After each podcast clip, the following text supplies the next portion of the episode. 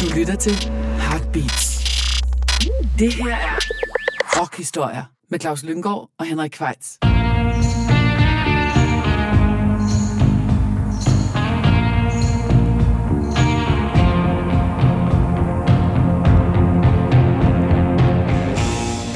Så er det sørme blevet tid til endnu en gang rockhistorier. Det er det, ja. Vi skal tilbage til 1972, og det skal vi, fordi vi for et par uger siden var inviteret til Hvidovre Bibliotek, havde 50 års jubilæum. Det vil sige, det blev bygget, grundlagt i 1972, og så blev vi bedt om at fortælle lidt om det år og spille øh, noget musik for det år. Og det var faktisk en ret god spilleliste. Ja, den har jeg faktisk gået og lyttet til sådan... Øh, det, det sker, der er ikke et dårligt nummer på. Nej, øh, og den var så god, så vi tænkte, at det skulle dem, der bor uden for Hvidovre, der ikke snydes for. Nej. Hvad hedder det så? Øh, ja, Ja, der var fuldt hus, det synes jeg lige, vi skal nævne. Der Ja. var udsolgt, stod der på plakaten. det kan vi Det var godt lide. ligesom at være med i en, i en superstjernebane. Ja, og vi har jo lavet om det herrens år 1971 før. Det var jo slutningen af 60'erne og begyndelsen af 70'erne. Det var jo der, hvor rockmusikken for alvor blev sådan en selvstændig kunst. Ja, og, og albumet etablerede sig som sådan en slags kunstform. Altså, ja. Det galt om at lave et helt støbt, eller i hvert fald et interessant album. Ja. Det var så også der, hvor det hele blev big business, og turbusserne blev skiftet ud med private jetfly og så videre. Men og det er en anden historie, som klubberne har, blev skiftet ud med stadions. Ja. det er en anden Det- historie, som vi faktisk har fortalt før, som gjorde, at man nogle år senere var nødt til at rense luften igen med den såkaldte punk. Ja. Øh, men den er ikke på banen endnu her. Nej. Vi har dog lavet et program om postpunk, men det Ja. ligger langt tilbage efterhånden. Vi har fandme været i gang i fem år, Henrik. Yes. Men øh, hvor var du egentlig henne øh, i 1972, Claus? Jamen, jeg gik jo i det, dengang hed anden real. Øh, og øh, ja, så op til sommerferien, og så efter sommerferien kom jeg så i tredje regel. Og jeg havde en, fået mig en kæreste, der hed Tine, som jeg var altså, så forelsket, som man kun kan være, når du ved, den første Når man er gang. ung og ikke ved bedre, Ja. ja. Jeg er simpelthen fuldkommen smaskforelsket. Øh, og øh, så var jeg fuldkommen vild, hvis jeg havde fået min knaller, først knaller. Øh, så røg jeg lidt urt med drengene, og øh, i det hele taget tillagde mig en masse uvaner, som jeg så senere måtte kæmpe for at, at lægge bag mig. Øh, og øh, ja, så var jeg bare vild med musik, altså fuldstændig besat af musik. Der var jo, som du ved, jo, det hørte musikbibliotek, hvor man kunne låne, man fik to poletter, så kunne man låne to plader, men jeg låne, havde alle familiens poletter. Der var ikke nogen i min familie, der kunne nogensinde låne en plade på Hørsholm Bibliotek, så jeg havde 10 poletter. Og så var der over hente 10 nye skiver, så hjem til spolebåndoptageren. På den langsomme hastighed, så der Ja, kunne være plads til så meget som muligt. Ja. Fuck high fidelity. Ja. Hvad med dig? Hvor er du henne i 72? Jamen, jeg var jo lidt yngre end dig, Claus. Øh, så jeg har gået i anden klasse, var lige flyttet fra Hørsholm til Kokkedal i parcelhus. Øh, og var begyndt, havde ikke, var ikke faldet for piger og stoffer endnu, men musikken var begyndt for alvor snige sig ind. Jeg var jo, som jeg har været inde på mange gange før i den podcast, Glam Kid, og det var jo her, hvor, hvor glambølgen for alvor øh, foldede sig ud. I, Det må man sige. 1972, 71 72, ja. det var de store var- 73, ja. ja.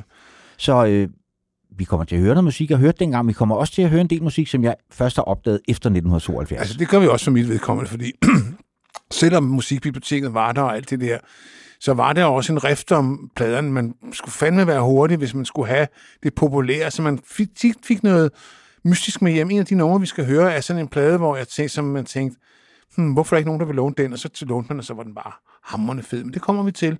Vi starter med en kunstner, som øh, allerede dengang fyldte godt i landskabet, Ja, men vi det var skal ikke sige, vi har også bestræbt os på at spille numrene i kronologisk rækkefølge, det vil sige i den hvad hedder det, rækkefølge, de udkom i løbet af året. Så vi starter i januar måned. Det gør vi.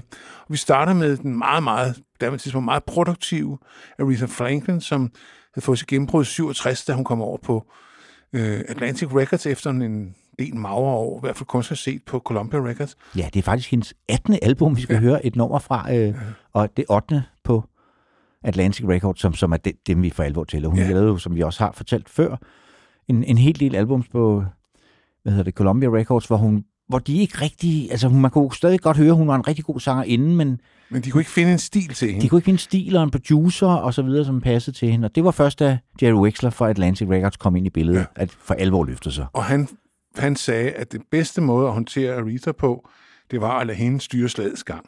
Og det gør hun i høj grad på det nummer, vi har valgt, fordi hun er ikke den mest, øh, hvad skal man sige, øh, produktive sangskriver, men det her er en sang, hun selv har skrevet, er inspireret af et besøg på en lille by i Indiana, der hed Kokomo, hvor hendes daværende kæreste stammede fra, og hun sagde, at den der ro, der var i den der øh, Midwestern by der, den inspirerede hende simpelthen til at skrive digt. Og øh, det er det digt, hun har sat musik til, og det er også øh, interessant ved, at det er en af de meget, meget, meget få Aretha Franklin-indspillinger, hvor der ikke er trommer på. Ja, og så spiller hun jo piano også her, og man kan jo høre, hun er, det bliver ikke særlig ofte nævnt i forbindelse med Aretha, men hun er jo ret god pianist. Det er hun virkelig. Og det er altså en, en, en, en af hende, sådan en, synes jeg, lidt skjult perle i, i værket, som øh, i hvert fald bliver bedre og bedre for hver gang, man hører den, synes jeg. Ja, for der kom jo faktisk hele seks singler fra albumet Young, Gifted and Black. Ja. Det når vi har valgt, det er så et af dem, som ikke blev udsendt som single. Jamen, det er nok, fordi der ikke har været de der trommer, der har ikke været det der rytmiske Nej. drive i den. Men øh, det kunne have været en excellent B-side, Henrik. Ja. Det må man sige. Men øh, nu får den lov at åbne rockhistorisk bud på 1972, Snow in Kokomo.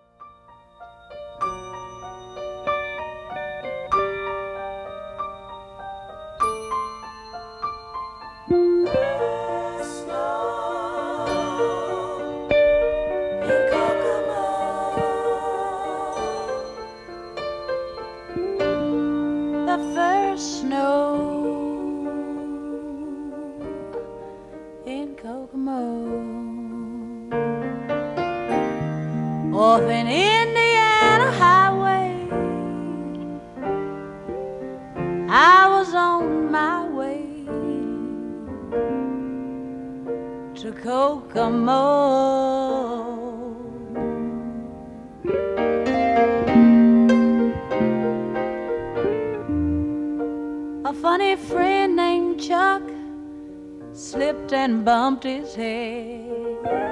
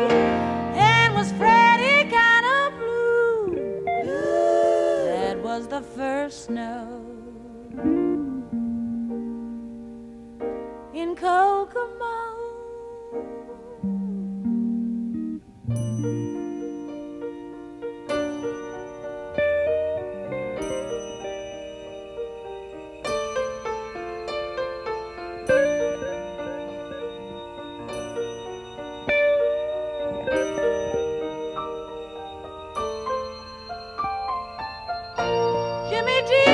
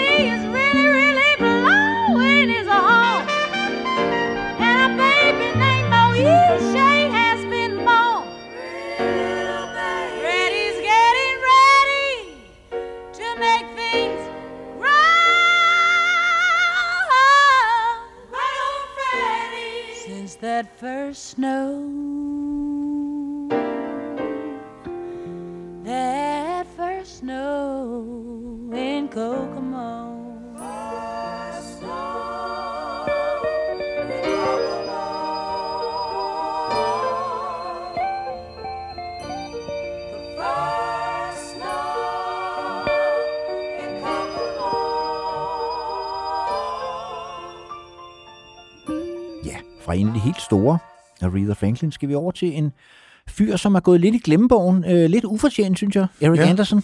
Nu snakkede jeg før om det der med at låne plader på biblioteket. Og øh, den her plade, det var en plade, jeg tog med hjem fra, fra biblioteket og øh, sat på uden de store forventninger. Og det var altså kærlighed ved første lyt. Det var en af dem der, som man så også blev nødt til at eje. Kender du ikke det, Henrik? Det kender jeg godt, altså, jo. der var dem der, som om interesting, eller nå, Ja, det er ja, dem, noget. dem kunne man godt leve med at have på skolebånd. Ja, ja, ja, fuser, ja, ja, nogle af ja. dem var fuser, ikke? Og så skulle man så, hvordan, hvis det så lå mellem to LP'er, så skulle man have den slettet. Det var meget, det var en videnskab. Ja. Men øh, det korte lange er, at den her plade, der kunne jeg bare høre med det samme. Ham kan jeg lide. Og det er jo en plade, som jeg betød rigtig meget for mig de år, jeg har spillet den til døde simpelthen. Jeg kan lide alle numrene derpå. Ja, det er for det album, der hedder Blue River, som nok er hans mesterværk. Det ikke? er det, ja. ja. det må man sige. Og det kommer der i februar, tror jeg. Ja, han er jo stadigvæk, lever stadigvæk i, i bedste velgående, så vidt jeg ved. Han Ja. lever i hvert fald Ja, 79 jeg tror, år han bor i ja. Norge. Jeg Ja. mener, han har været boet i Norge i rigtig mange år. Lavet nogle fine plader også sammen med Han, Rick han startede jo i, som rigtig mange fra hans generation på, som, som folky, og så udviklede han sig til at blive singer-songwriter. Ja, men i 60'erne kom hans plader på det der Vanguard, som var sådan et folk, i hvert fald i starten et folkpladselskab. Og han skrev jo en klassiker i den, den her Thirsty Boots, ja, som, som selv Bob Dylan har indspillet. ja, så, så kom, Kom ikke her. her, nej. Men, øh, men her, der, og han var også en af dem, der lærte Joni Mitchell, at man kunne stemme gitaren på, på anden måde end den ortodoxe. Og hun betaler så sin gæld tilbage her ved at synge en helt vidunderlig korstemme på det titelnummer fra pladen, som ja, jeg kunne have valgt hvilket som helst nummer fra den plade, uden at skamme mig. Men det løfter jo lidt tingene, når Joni Det gør det. lige kommer Og det er så også det nærmeste, vi kommer hen her, fordi det kan vi lige så godt sige. Vi ligger jo på streamingtjenesterne med vores podcast, og Joni Mitchell vil ikke ligge på streamingtjenesterne, så hvis vi spiller noget af hende, så risikerer vi at blive pillet ned. Vi har jo fået pillet nogle af vores podcast ned, Ja. ja. fordi der er noget musik, man ikke må spille. Ja, så, ja, ja. Ikke. Så, så det prøver vi at undgå. Ja. Ja, sådan er det. Men her er hun i hvert fald i en ret fremtrædende rolle på øh, et af Erik Andersens allersmukkeste sange, øh, som... Ja, titelnummeret fra Blue River. Øh, og det var også et album, som i sin tid faktisk var ret populært. Øh, men da så skulle lave opfølgeren Stages, så blev masterbåndene væk. Øh, så, så den kom ikke, den blev først udsendt mange år senere, da man så fandt det her masterbånd igen. Så, og så var momentum ligesom Ja, gået. Og og så, så kommer han over så, på Arista. Ja, Øh, og så gled han ligesom ud af billedet. Ja. Jamen, jeg tror kun, han lavede den her ene plade på Columbia, faktisk. Det, var, det skulle have været hans store break, ikke? Jo, Men, øh, men øh, pladen holder, den lever. Og den gør den, og den er, jo- netop fordi han også er lidt glemt i dag, så har det faktisk sådan et album, som er ret nemt at ja. finde derude i, i brugkasserne ja. øh, til ikke så mange penge. Og hvis man altså, støder på Eric Andersons Blue River derude, så er den op med hjem. Det er den bestemt værd. Helt sikkert. Kommer her.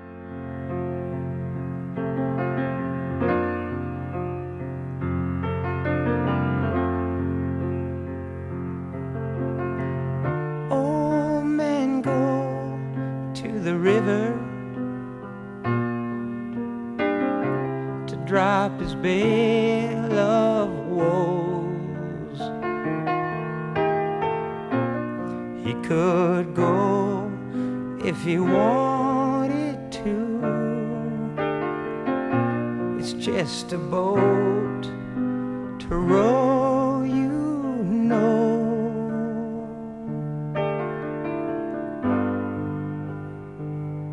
Listen to me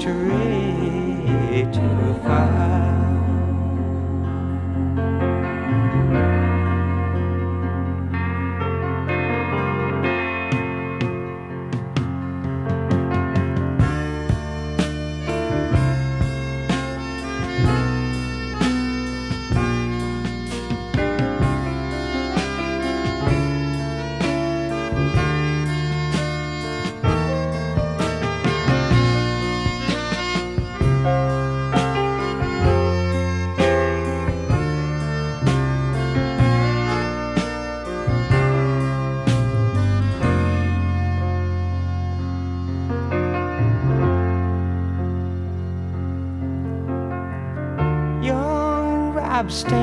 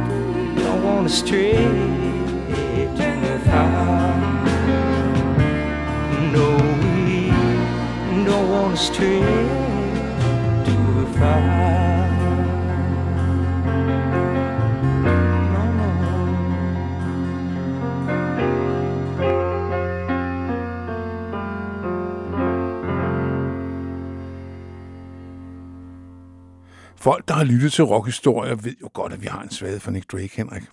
Ja, ellers så skal man have været døv og blind og alt muligt. det har vi vi har faktisk lavet et helt program om ham, Ja. ja. og også spillet ham i alle mulige andre sammenhænge. Og det er på trods af, at han i sin korte levetid kun egentlig producerede tre LP'er, og så det løse.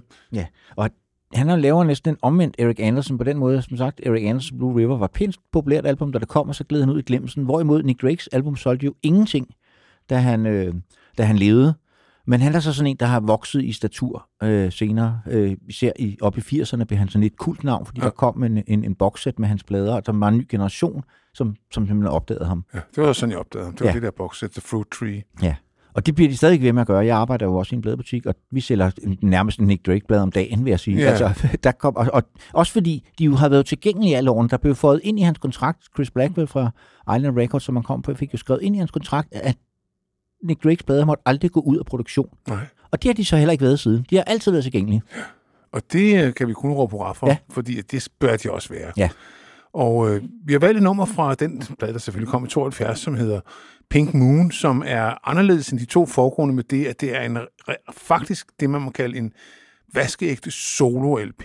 Ja, det er ham og en akustisk guitar, og så er der en overdub, hvor han spiller piano på et nummer. Det er det, og den er, så vidt jeg husker, indspillet i løbet af en enkelt nat. Ja, og øh, så uden producer, kun med øh, teknikeren John Wood, som jo også vel for, på en eller anden måde har fungeret som en form for producer med, øh, hvordan og hvorledes. Men øh, Ja, Og- også fordi han var jo han var jo meget sky personligt. Det var egentlig meget få mennesker, han følte sig tryg sammen med, så han kunne, han, han kunne godt spille i studiet sammen med ham. Ellers var det jo sådan tit, så bad han jo simpelthen folk om at gå ud for studiet, når han Ja. skulle synge sine vokaler og sådan noget. Fordi, Og det var også. Ja. med til, at han havde meget svært ved at spille live, som var sådan, man i 70'erne tjente sin, sit, øh, sin penge. Det var jo, hvad man spillede, alle de der John Martin og Burt Jans og hvad de hed, alle de der focus, jamen det var op og ned af M, M3 og M1, op og ned af landevejen i England og spille på bitte små klubber, hvor man så, jeg ved ikke, tjente 100 pund, eller jeg ved ikke, hvad man tjente, men du ved, så man lige kunne klare sig, til ja. næste job, ikke? Og det, det var han helt håbløs til, også fordi han skulle stemme sin guitar i en uendelighed, og ja, han ville heller ikke give interviews og så videre, så det var lidt op ad bakke med Ja. at markedsføre den her Nick Drake. Ja. Ja. Men Og- øh, musikken taler heldigvis for Ja. sig selv, og det siger også noget om kvalitetsniveauet, at jeg har så prøvet at finde et nummer, som vi ikke har spillet før, og da vi har spillet rigtig meget Nick Drake, så skulle man alligevel lede lidt, men øh, det blev så Things Behind the Sun, og altså, at sådan et godt nummer har gået igennem nåleøjet, Claus, det siger alligevel noget. Ja, det må man Ja. sige. Kvalig vare.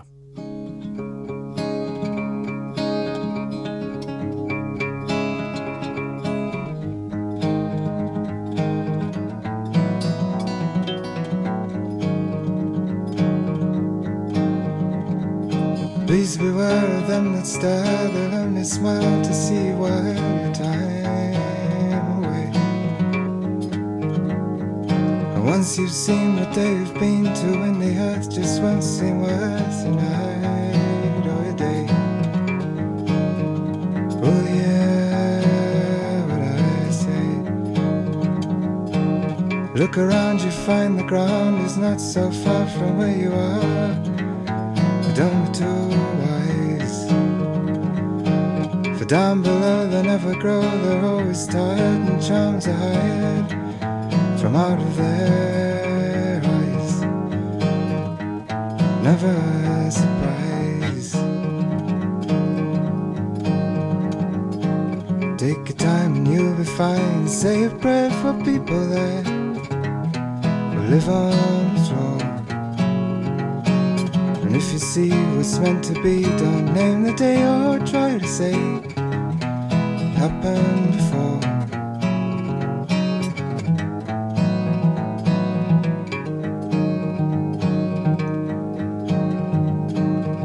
Don't be shy, you learn to fly and see the sun and day is done.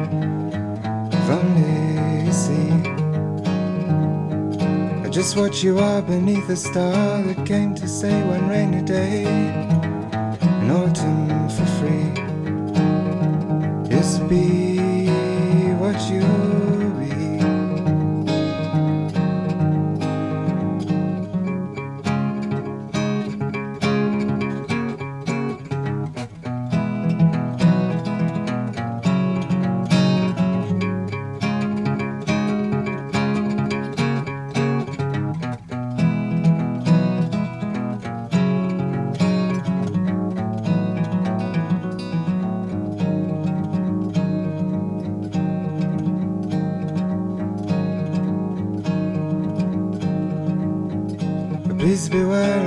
that stare, they'll only smile to see while your time away. And once you've seen what they have been to, when the earth just won't seem worth a night or a day. Oh, yeah, I say. Open up a broken cup, let good listen, sunshine in. Yes, that's the day. And open wide the hymns you hide, you find renown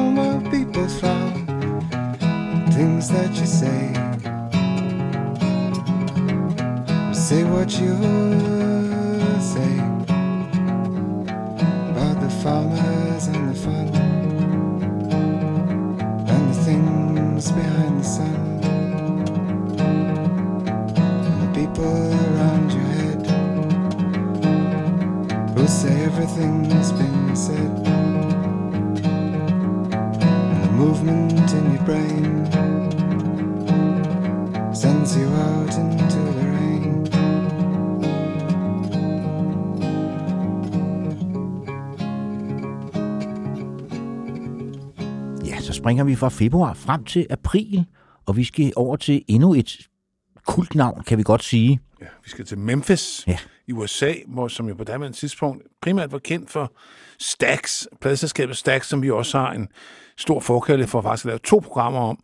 Øh, Og det var et overvejende sort soul-selskab, som så tænkte, ah, vi må have fat i The White Kids. De lavede et underselskab, der hed Ardent. Øh, Og der skulle de så have nogle bands til, og der var så en lokalt navn, en kvartet, som kaldte sig Big Star, hvis forsanger faktisk havde været stjerne. Ja, han havde haft et, et hit med The Letter i gruppen Boxtops, hvor ja. han havde sådan været nærmest altså en drenge. Jeg drenge. tror, han var 17 år, ja, da han ja. indsang den, ja. Men nu havde han samlet et nyt band sammen med en anden fyr, der hed Chris Bell og Andy Hummel på bass og Jody Stevens på trommer, som de kaldte Big Star, opkaldt efter, jeg mener, en grillbar, ikke? Jo, det tror jeg, det var. Og deres første album, det hed intet mindre Number One Record. Nej, og det de- blev det så ikke, kan Nej. vi godt røbe. Det er lidt ligesom, vi er lidt det samme historie som med Nick Drake. At øh, de var faktisk, blev faktisk ignoreret i deres samtid, øh, Big Star, trods alle deres kvaliteter, og bliver så genopdaget i forbindelse med øh, den der powerpop-bølge, der er parallelt med punken i dag 78, hvor man ligesom genopdager grupper som Flaming Groovies og mange andre. Der bliver Big Star også genopdaget. Ja, og der bliver, deres tredje album bliver udsendt med, med fem års forsinkelse. Blev indspillet i 74, øh, og bliver så udsendt der i 79, tror jeg det er, øh, hvor folk finder ud af, hvor fremragende et band Big Star var. Og så senere så bliver de jo hyldet af et band som R.E.M. og Replacements, som jo også lavede en sang, der hedder Alex Chilton, simpelthen, Ja, ja. og har også fået produceret et album her. Ja. Og øh, nu, The Third, det der tredje album, som Henrik snakker om, der er altså kun Chilton og Jody Stevens tilbage. Det er reelt et Alex Chilton soloalbum. Øh, de falder ligesom fra hen ad vejen, og Chris Bell, som jo også, øh, som der også døde ung, øh, er kun med på det første album, som nok er det mest indbydende af de tre. Altså, det er Ja. virkelig lækkert. Det lækker er det, og det er lækkert produceret, og gode sange og så videre, og man kan tydeligt høre, at både Chris Bell og Alex Chilton havde været til koncert med Beatles øh, i 1966. Øh, Helt det er meget Beatles-agtigt. Og det er måske derfor, det ikke... Altså, sådan var tiden jo ikke der i 72. Der var jo lidt mere sådan kom lidt mere knald på koncepterne og tværfløjterne og melotronerne og så videre. Det her, det var jo ren guitarpop, øh, som man kendte den fra 60'erne, bare surført. Ja. Og vi har valgt nummeret The Ballad of El Gudo, som faktisk meget rammende øh, fanger tonen på albummet. Ja, så lad os kaste os ud i det, Claus.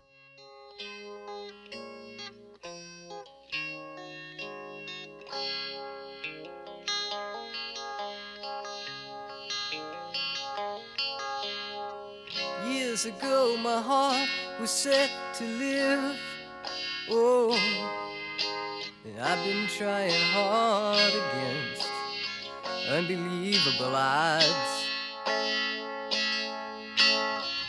Gets so hard in times like now to hold on. The guns they wait to be stuck by at my side is God. And there ain't no one going to turn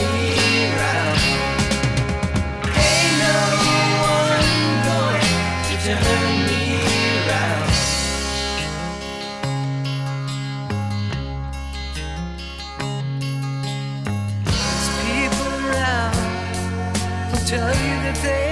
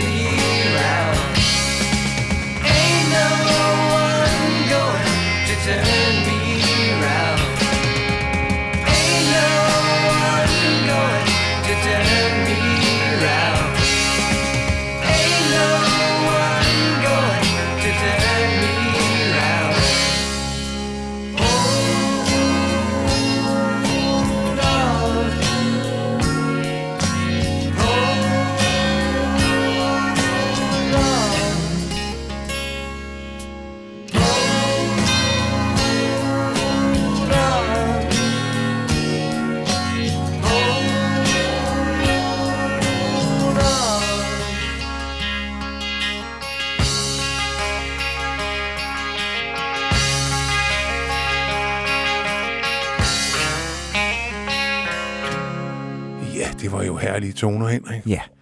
Så skal vi over til et navn, som øh, jo stadigvæk er en aktiv koncern. Kan Og som man også godt kan sige, ikke havde problemer med at sælge plader i 72 heller.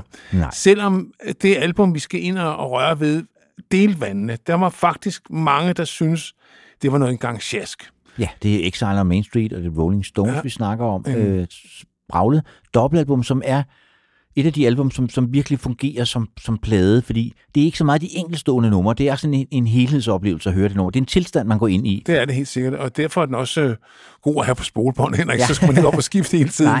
Øh, men øh, øh, det var en af tidens, øh, sådan, kan man sige, svøber, det var dobbeltalbummet. Øh, og der var rigtig mange, som ikke rigtig kunne honorere at fylde fire pladesider ud, men det kunne Stones. Ja. Og det på trods af, at At den er, ja, den er jo lavet under ret vanskelige omstændigheder, den her plade. Stones var flyttet i skattely på det her tidspunkt. Ja. De havde haft en manager, som havde glemt at indbetale deres skatte, hvad hedder det, indbetalinger, så de skyldte simpelthen så mange penge væk, og dengang var det engelske skattesystem så absurd indrettet, at man faktisk godt kunne betale mere end 100% i skat, hvis man tjente mange penge. Og det gjorde Stones jo på papiret. Så det var sådan en skattegæld, som var fuldstændig umulig for dem at komme ud af, hvis de blev i England. Ja. Og det, de var jo ikke noget, de, de, var ikke, de gik jo ikke i flyveskjul eller noget som helst. De fortalte jo simpelthen, hvorfor de flyttede. Ja. ja. det var Øh. det, der hedder, det er det, der hedder et ilandsproblem. Ja. ja. Og så, var de, så flyttede de så til Frankrig, øh, og var så, så smarte, eller hvad man skal kalde det, at de bosatte sig fem forskellige steder i Frankrig. Så det var sådan lidt besværligt at øh, få koordineret de der sessions, og så udviklede Keith Richards også et absurd heroinmisbrug på det her tidspunkt. Så til sidst så fandt man ud af, ah, vi bygger sgu et studie hjemme hos Keith, fordi så kan han det i hvert fald, skal vi bare hive ham ned fra soveværelset en gang imellem. Ikke? Han skal ikke troppe op i studiet. Nej. Så den her plade, den er indspillet i en fugtig kælder, øh, under indflydelse af diverse stimulanser, og sådan med forskellige, hvem der nu var til, var til stede Ja. den, øh, den pågældende nat. Ikke? Og det, der er stadigvæk folk, der skændes sig, hvem der spiller bas på hvad for et nummer, og var jeg med? Er det mig, der spiller trommer der, spørger Charlie Watts. Det kan jeg ikke engang det er det så ikke. Det er Jimmy Miller, der spiller ja. trommer på det her nummer. Ja, det er nemlig. ja, hvad hedder det? Og det, som jeg, en af de ting, jeg rigtig godt kan lide ved det nummer, det er det nummer, der hedder Shine a Light, det er, at øh, her er Stones inde og rører ved gospel, men det er så typisk Stones. Det er gospel, ja, men det er stadigvæk Stones. Det er det. Altså, øh, Og de er jo også en Stones på den måde. De er jo en hyldest til den på det tidspunkt, eller den, han var død nogle år for inden Brian Jones. Det er jo en hyldest til ham, Ja. skrevet af Mick Jagger. Keith Richards er slet ikke inde over det her nummer. Nej. Altså, jeg kan heller ikke høre hans guitar på nummer. Det lyder umiddelbart som om, det kun er Mick Taylor, der spiller guitar Ja, her. det er jeg meget, ikke meget, hovedet på blokken, nej, men øh, det det, er det, det lyder lidt sådan, ja. Ja. Øh, og igen, øh, som nu Henrik var inde på pladen som tilstand, ikke desto mindre, hvis man sådan sidder og sætter sig ned og hører de enkelte numre, så holder de sgu alle sammen. De har bare, man kan sige, det er ikke en plade, der er spækket med hits, men den er spækket med gode, tætte Stones-sange. Og, Ja, og, så har den på trods af omstændighederne en, en fed vibe. Altså, det er Ja. sådan en, der er rigtig mange, der har prøvet at lave en on Main Street øh, Ja. efterfølgende, uden at lykkes. Faces prøvede det på hver Ja. gang, ikke? Fordi det er sådan en plade, hvor det, det hele er ved at falde fra hinanden, og alligevel så hænger det sammen. Ja. Hvilket selvfølgelig også skyldes, at Mick Jagger, han tog jo til L.A. og rensede op i de her bånd, og fik lagt nogle korsanger ind, Ja. ind over, som ligesom fik styr på, på sagerne. Ja, ja. ja. Og det gjorde han smukt. Ja, det må gjorde han, sige. ja. Der er stadigvæk mange, der siger, når de hører den, ej, det er noget værd sjask. Men hvis man fanger viben, som Henrik snakker om, så er det altså en af de der plader, der går lige i blodet på en. Ja. Så nu kan I selv prøve at lytte efter her med Shine a Light med Jacker i absolut topform.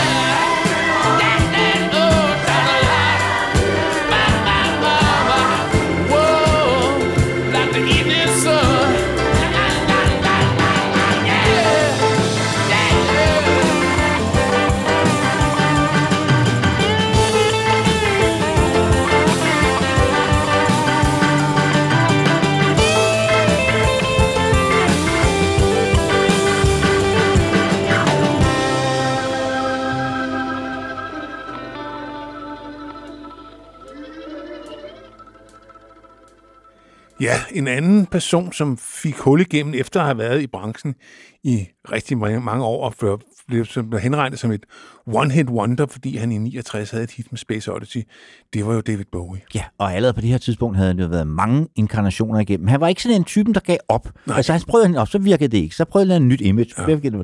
Men i 72 fik han så hul igennem, ja.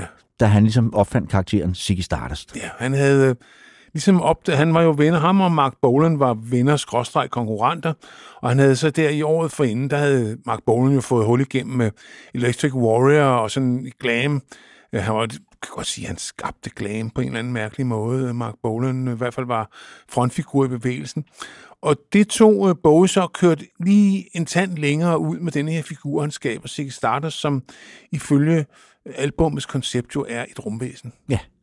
Og Som- sådan et sådan, sådan mærkeligt tvikkønnet rumvæsen, Ja. som kommer for ligesom at, at underholdt verden de sidste fem år der er tilbage, fordi ja. pladen startede ud med at få at vide, der er fem år, så er det slut, venner. Ja. ja. Og det passede meget godt til tidsånden Ja. dengang. Altså, vi, øh, vi, der var en underlig, der var en sjov blanding af optimisme og så fremtidsfrygt i de år. Ligesom nu, faktisk. Ja. Bare nu er der ingen optimisme mere. Men det går lange er i hvert fald, at, øh, at på den ene side, så festede vi og gik til koncerter og gang i den, og på den anden side, hver gang man åbnede for avisen, eller åbnede for radioen, eller læste aviser, så tænkte man, puha, det hele det går to hell in a handbasket, ikke? Jo.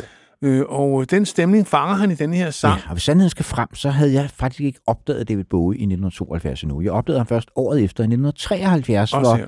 hvad hedder det, der på en eller anden, øh, hvad hedder det, lørdagsunderholdningsudsendelse, det var jo sådan, der var jo kun én kanal dengang, og lørdag aften kl. 8 var der altid sådan et eller andet familievenligt show, som, som man jo sad bænket om, og fik sin ugenlige sodavand øh, sammen med mor og far, og der blev så vist videoen til Live on Mars, fordi da han så fik gennembrud med Ziggy Stardust, så fandt man ud af, at der var jo nogle numre på de gamle blader, som egentlig godt kunne være blevet hits. Hvis, ja. du, og så blev de ligesom indspillet af Ziggy Stardust-figuren, eller lavet ja. videoer, øh, hvor han optræder det der lyseblå jakkesæt og så videre, som det har jeg så ikke kunne se, det var lyseblåt dengang, fordi vi havde sort-hvid fjernsyn, men der blev jeg ramt. Og gik ned og købte så ikke Ziggy Stardust-bladen, som var den nye på det tidspunkt, men Honky Dory, for det var den, hvor Live on Mars var på, og det var det nummer, jeg gerne ville have. Ja, selvfølgelig. Hvad hedder det? Og så har jeg ikke kigget mig tilbage siden. Det er rigtigt. Nej, men det var faktisk meget sjovt, for det var også noget af det første, vi to overhovedet bondede over. Det var vores fælles fascination ja. af Bowie, da vi mødtes. Men øh, ja, mit, mit Bowie-øjeblik, det var jo så afslutningssangen på Ziggy Stardust, der kom som single. Øh, Rock and Roll Suicide, som jeg stadigvæk er på min top 5 David Bowie-sange. Sådan en sang, den var under tre minutter, og alligevel så formår den at vokse fra en akustisk ballade til noget i retning af en minisymfoni. Ja. En helt utrolig øh, udvikling i nummeret øh, med Quicksand på B-siden, så jeg synes også, jeg kom ret godt fra start. Og der har jeg heller ikke set mig tilbage siden, Henrik.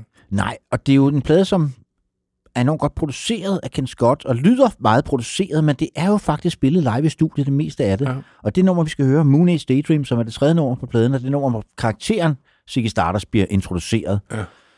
Det er andet take af, af de to takes, der bliver lavet af det nummer. Ja. Øh, for samme session som Soul Love og Lady Stardust også blev indspillet. Så det var en, en god dag på kontoret, Claus. Det må man sige. Og så synes jeg, at den nørden derude, nørderne skal lytte til midterpartiet, hvor der lige pludselig dukker det arketypiske rockinstrument, blokfløjten op Ja. og spiller. Altså, de har simpelthen ikke haft råd til at hyre øh, et stort orkester, så tænkte det er klart, at vi skulle med nogle blokfløjter, og det gør de. Ja. Det, det lyder super Det fedt. hører jo med, at Bowies sideman på det her tidspunkt, Mick Ronson, var en rigtig, rigtig god arrangør. Helt fantastisk. Ja. Og det kommer vi også til at høre et andet det- eksempel helt senere, Sikkert, ja. Helt sikkert. Så 72 var et stort år for Bowie på alle måder. Men her er han selv med Moonage Daydream. I'm an alligator. I'm a mama, papa coming for you. I'm a space invader. I'll be a rock and rollin' bitch for you. mouth shut.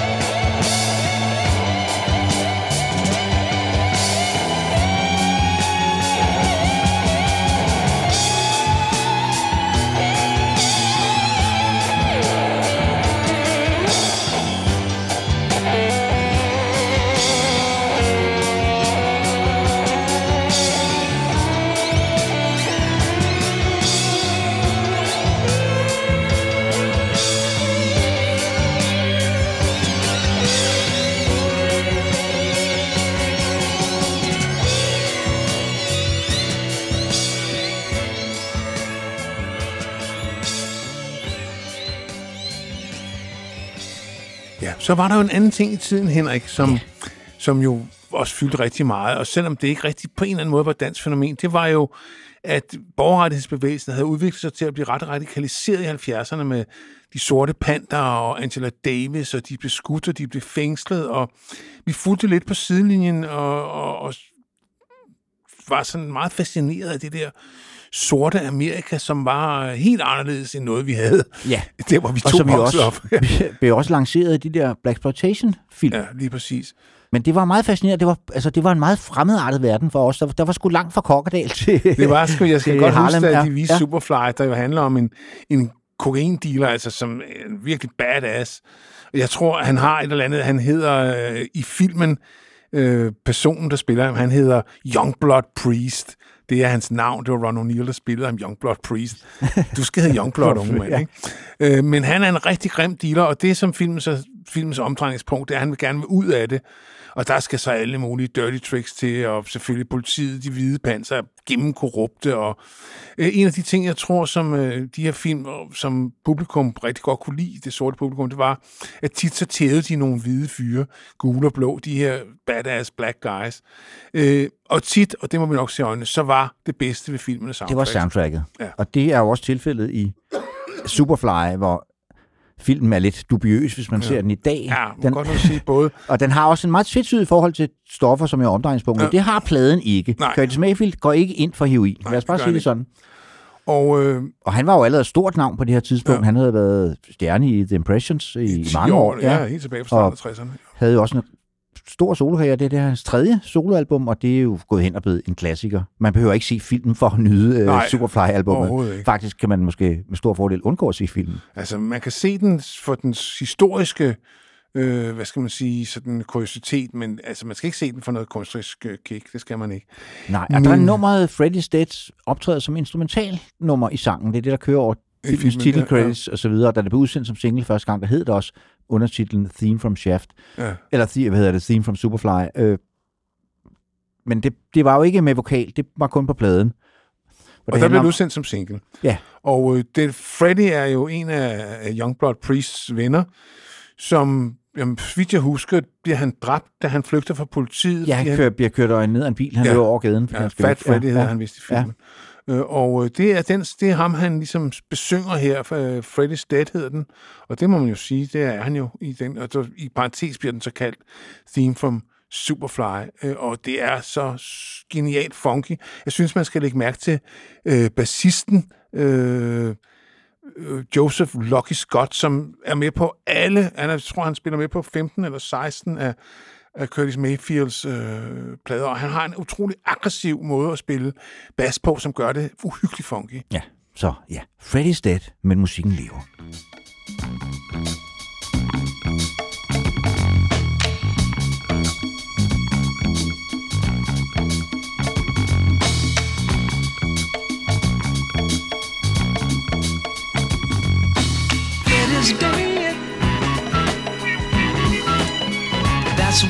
Let the man rap a plan, he'd him home. But his hope was a rope, and he should have known. Everybody's misused him, ripped him off and abused him. Another junkie plan, pushing dope for the man. A terrible blow, but that's how it goes. A on the corner now. If you wanna be a junkie, wow. Remember Freddy's dead.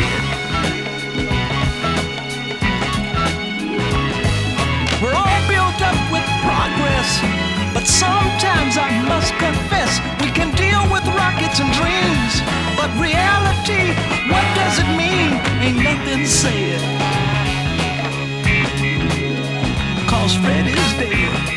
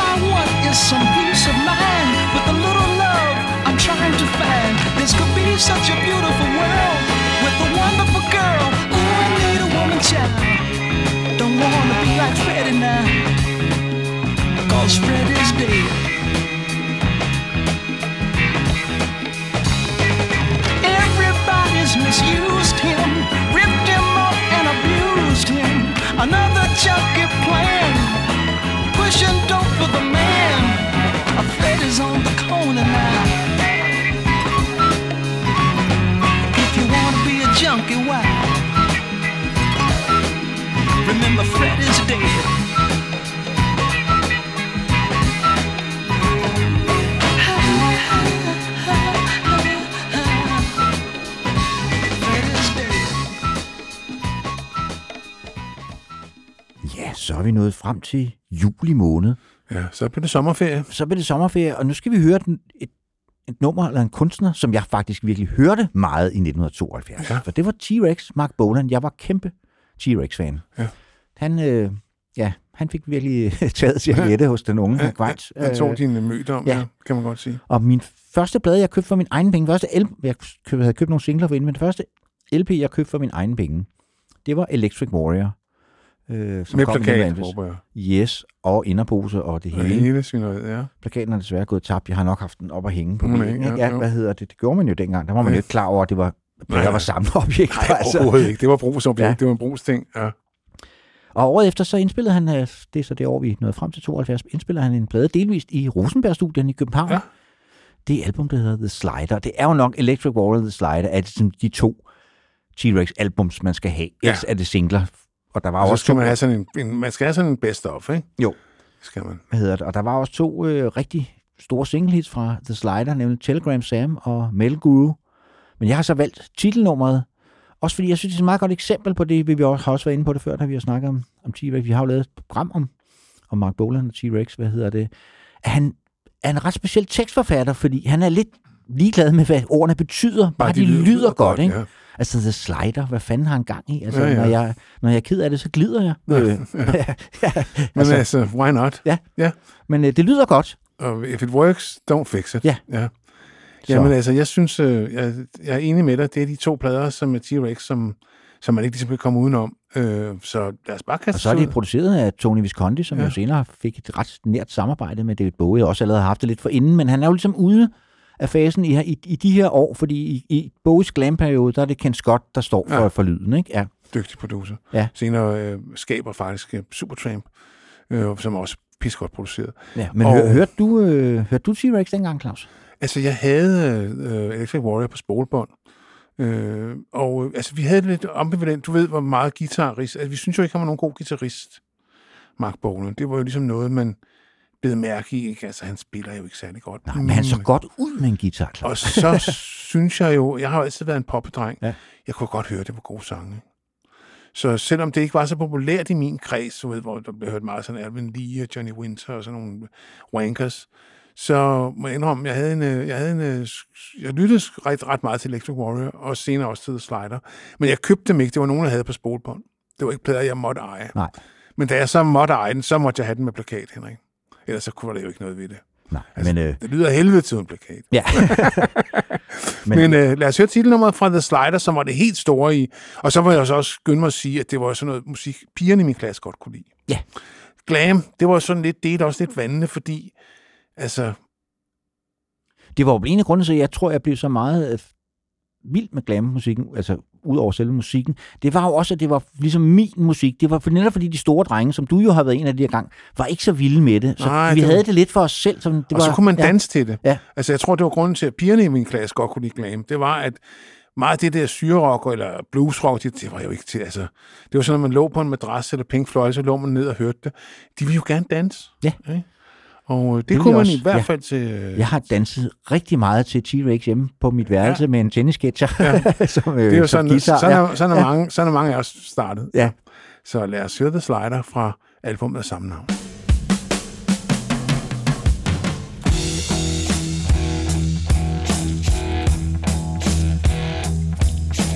I could never understand the wind call was like a ball of love.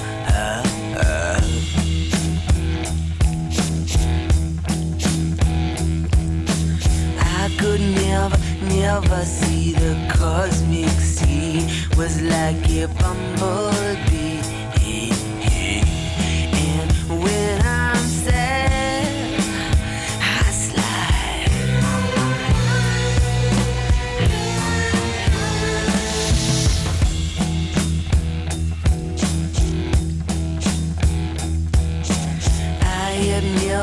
Never, kissed a car before. It's like a dog.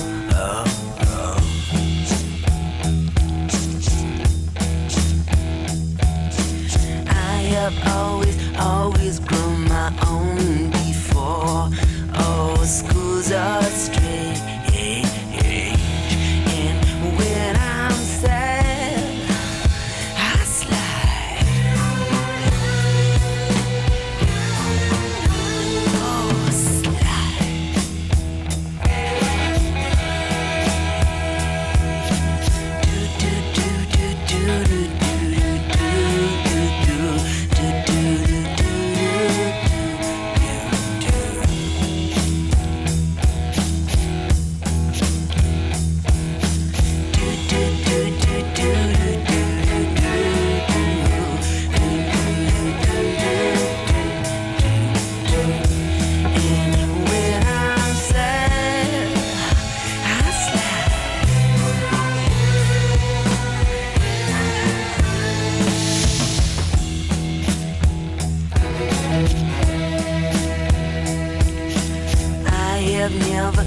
Never nailed a nose before. That's how the garden grows. Oh, oh.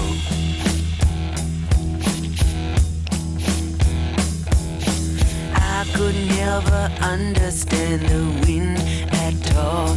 Was like a ball of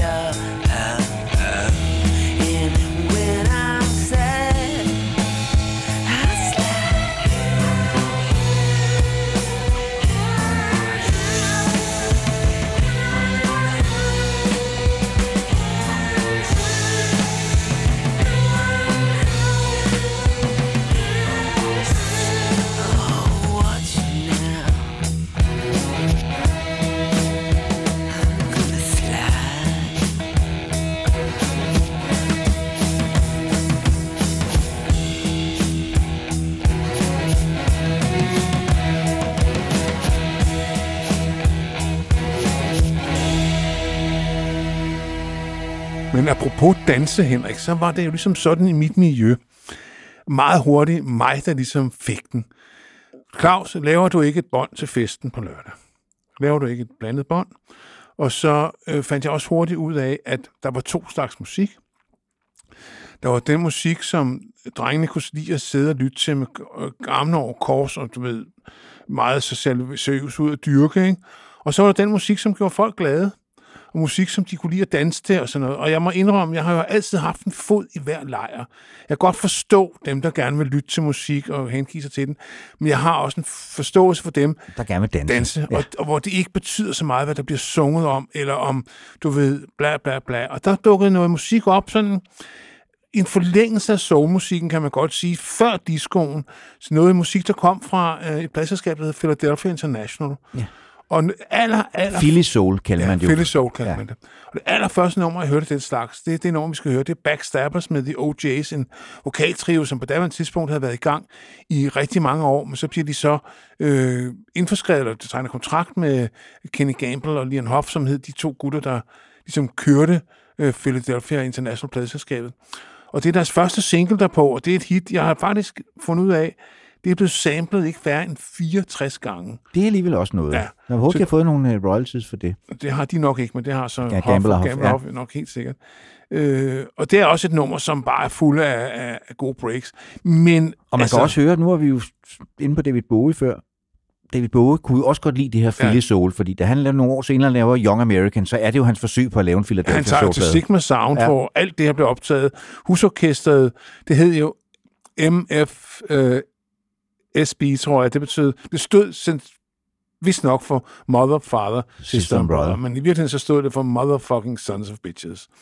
Det var sådan ligesom internt i orkester, man havde den holdning. Men udadtil, så skulle man så have det der artige ansigt. Ikke? Ja. Og det var, altså et orke- se- og det selv- var altså et husorkester, som var værd at dø for. Ja, og selvom det er jo en, en sådan en glad, dansevenlig sang, den her Backstabber, så er det jo en ret paranoid sang. Ja, det handler om, du skal ikke lade dine venner være alene med din kæreste. Nej, altså, det kan godt være, at han smiler til dig og Ja, er ja. er venlig over for dig, men det eneste, han vil, det er, at han vil i Bukserne. bukserne på din kæreste, Ja. ja. eller din kone, eller hvad det nu er. Ja. Og det, Det, den type kender man jo ja. Ja. godt. Så, Så. Backstabbers med OJ's fra det herrens år 1972. ja, det kom faktisk den 1. august. Ja, det var i hvert fald noget, vi dansede til.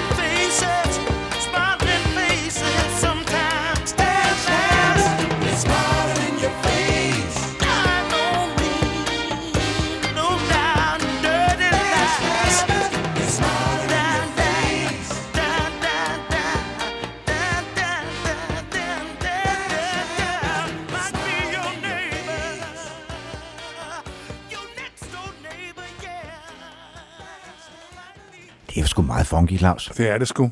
Altså, det er ikke, fordi vi har danset herinde, men vi kunne godt have fundet på det, hvis ikke det havde været sådan en røvtrist gråværsdag og formiddag. Men hvis man havde fået en cocktail eller to, og der kom en, en, en, en sød dame hen og spurgte mig med dans, så tror jeg godt, jeg kunne stadigvæk finde ud af at svinge på poen til det der. Ja, de kunne jeg sgu egentlig også godt til det næste nummer. Selvom Det kunne man vi, øh, godt, selvom det ville ja. blive lidt mere flippet. Ja, Øh, Men et nummer, som øh, virkelig var et hit, er også herhjemme.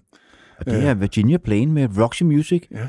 Som jo på det her tidspunkt faktisk allerede havde udsendt deres debutalbum, som er, de blev slået lidt i hardcore med, med glambølgen også den her gang, også meget på grund af deres look, men det var jo art rock. Ja. Altså- Altså, jeg kalder det art glam. Ja. Ikke? Sammen med Sparks og Cockney Rebel, så mener der er sådan en subgenre, der hedder art glam, fordi det er et ben i, i glamlejren, men det er også art rock. Ja. Så det er en genre, jeg har opfundet. Det må I gerne citere mig for. Og der Og- var ikke rigtig nogen hitsingler på den Nej. første plade, som, som jo også meget er en albumplade. Men Ja. Lige efter de havde udsendt det, så gik de så i studiet igen Og så indspillede de deres, det, der så blev deres debutsingle, Virginia Plain. Bare, ja. vi, vi kan også godt lave noget, der kan ja. komme på hitlisterne, og det gjorde det jo faktisk. Og der var jo to Brianer i Roxy Music. Der var jo Brian Ferry, som skrev sangene og sang dem og spillede klaver og ligesom var stjernen. Og så var der så en, en øh, kunststuderende, der hed Brian Eno, som ikke kunne spille på noget, men som havde fået fat i en... Det gjorde han så ret godt. Ja, han havde fået fat i en, en, den tid, der var noget, der hed en VCS3, en meget tidlig øh, øh, synthesizer, også sat meget stort præg på Pink Floyd's Dark Side of the Moon. Og hans metode, det var at proppe alt ind i den der, altså alle instrumenterne, og så skrue helt vildt på knapperne. Ja, han gjorde det også, når de spillede live. Man kan se, der findes nogle live og Man kan simpelthen, han nærmest remixer bandet, mens ja. de spiller live. Og det Ja. gør han altså virkelig godt. Virkelig ja, godt. Det kommer til at lyde som ja, ikke nogen andre. Og man kan virkelig høre det her på, hvordan han treater alle instrumenterne. Der er sådan nogle ultrakort serie soloer, hvor de bare får på en på synthesizeren, kan man godt sige. Ja. Og det er en vidunderlig sang. Altså, Det den, er det. den holder 100, og den handler, hvad du fortalte mig, den handlede om en cigaret. Pakke, ja. Ja. Han, han, han bliver inspireret. Han har lavet et maleri ved Brian Ferry af en cigaretpakke, og så bliver han ligesom inspireret til den her sang. Jamen, Øh, så vidt jeg husker, er der vist nok en steg på den øh, Virginia Plain. Sikkert, det var der i hvert fald på deres pladecovers. Ja, det var der det var, virkelig, ja. de havde nogle, Ja, altså, de, det var nogle de, de, virkelig- var, det var altså- sådan nogle pladecover, hvor man fik lyst til at købe pladerne, når man så dem. Claus. Hende var jeg med hjem til. Ja. Ja. Man. ja. Det var ikke så nemt ellers, nej. Men øh, lad os endelig høre Virginia Plain, som faktisk var et, et hit i hele Europa. Ja, blev nummer 4 i England, og som sagt ikke var med på debutalbummet, men hvis man kører den amerikanske udgave Ja, af det, Music, ja. så, så har, der har de, den kommer nemlig lidt senere i USA, der har de nået at få den her single med på, så det er den- faktisk nærmest federe at have den amerikanske version af. Rock Music Ja. ja. ja. Hvis man er den type, der ja. går op den slags. Virginia Plain.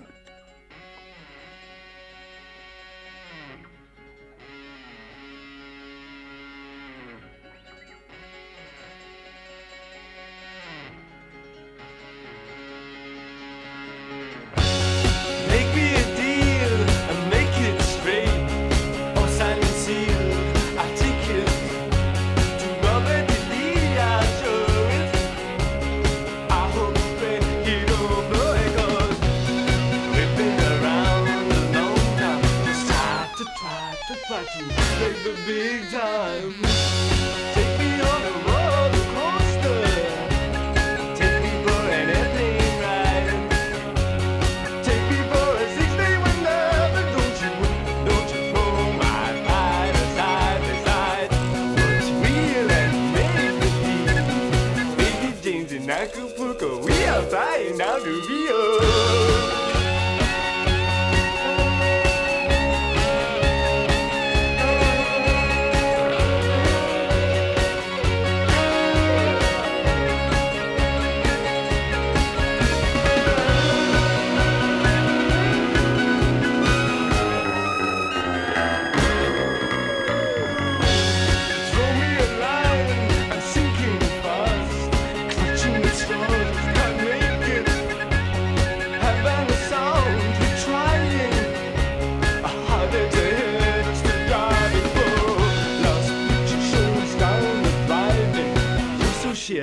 so chic, the rebel of we.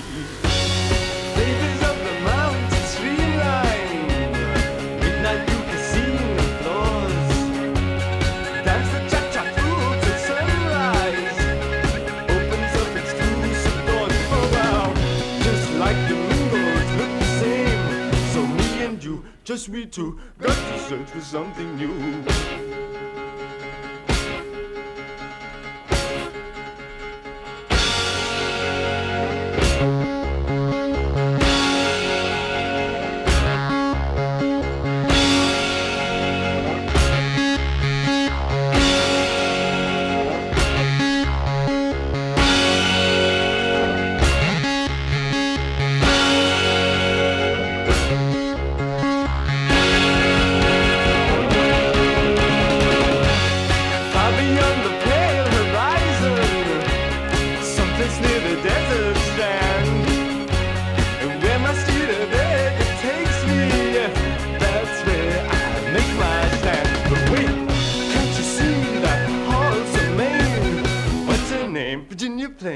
Ja, så skal vi så hjem til Danmark, Henrik. Ja. Og en sanger, som han havde været lidt på banen. Han havde udsendt en engelsksproget LP, der hed The Goddess, og så havde han lavet en single. Vi var En meget Bob Dylan inspireret, kan vi godt sige, Ja. og ikke, ikke Altså, hvis man hører den i dag, den, det, det er ikke nogen særlig vellykket Hans engelsk var heller ikke sådan helt, sad ikke helt skært. Men hun lavede sådan en single, som virkelig vagte opsigt, der hed Lossepladsen Bløder, som faktisk var sådan en dansk Desolation Row, kan man godt sige. Ja. Men hvor man tænkte, hold da op. På det et tidspunkt havde vi aldrig hørt noget lignende. Og han debuterer så med sin, altså han udsender sin dans, første dansksprogede LP her efter efteråret 72, som hedder Den Store Flugt. Det er selvfølgelig Sebastian, vi snakker om. Der er godt nok et enkelt, enkelt, enkelt sproget nummer stadigvæk.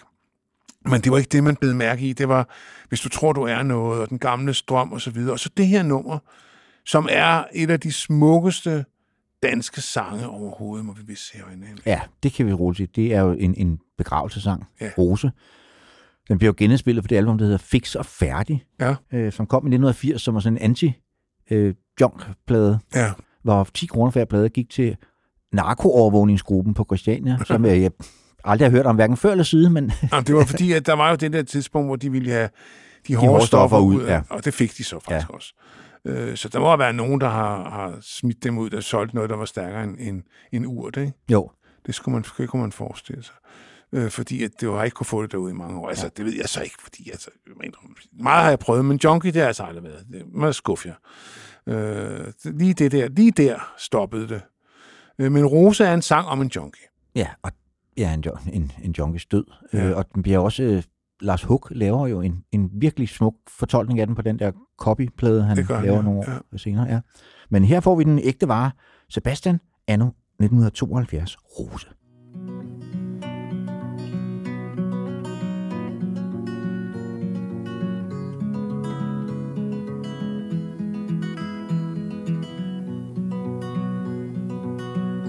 Klokkens toner strejfer mig. En sælsom rejse ender her. Du var så træt, da du tog på vej. Der er vist ingen jubelsang. Din fortids fjender står på tæer for at flå dig sidste gang.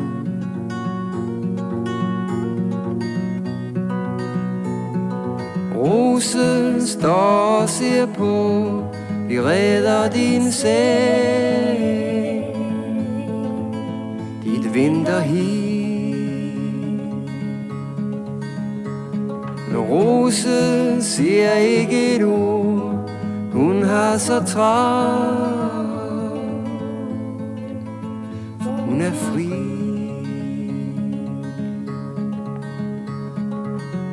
Sorte præst har frelst din sjæl.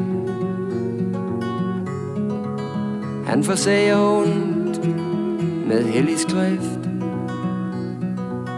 Du stod i pagt med satan selv. Men skal jeg krybe for min tro? Skal jeg dræbe al kønslig drift? Myrde andre for selv at gro?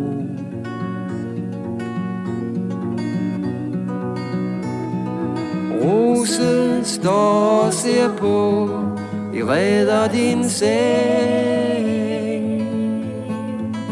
Dit vinterhi. Rose siger ikke et ord, hun har så travlt. For hun er fri.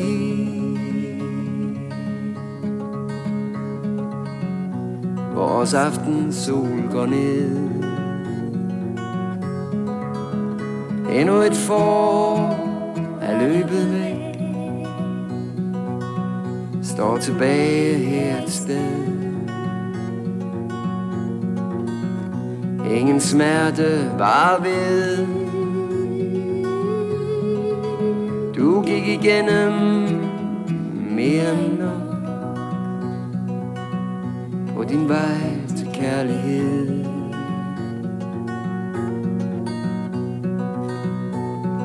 Rose står og ser på Vi redder din sag.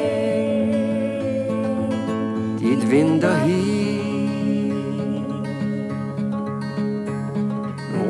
rose siger ikke et ord. Hun har så travlt.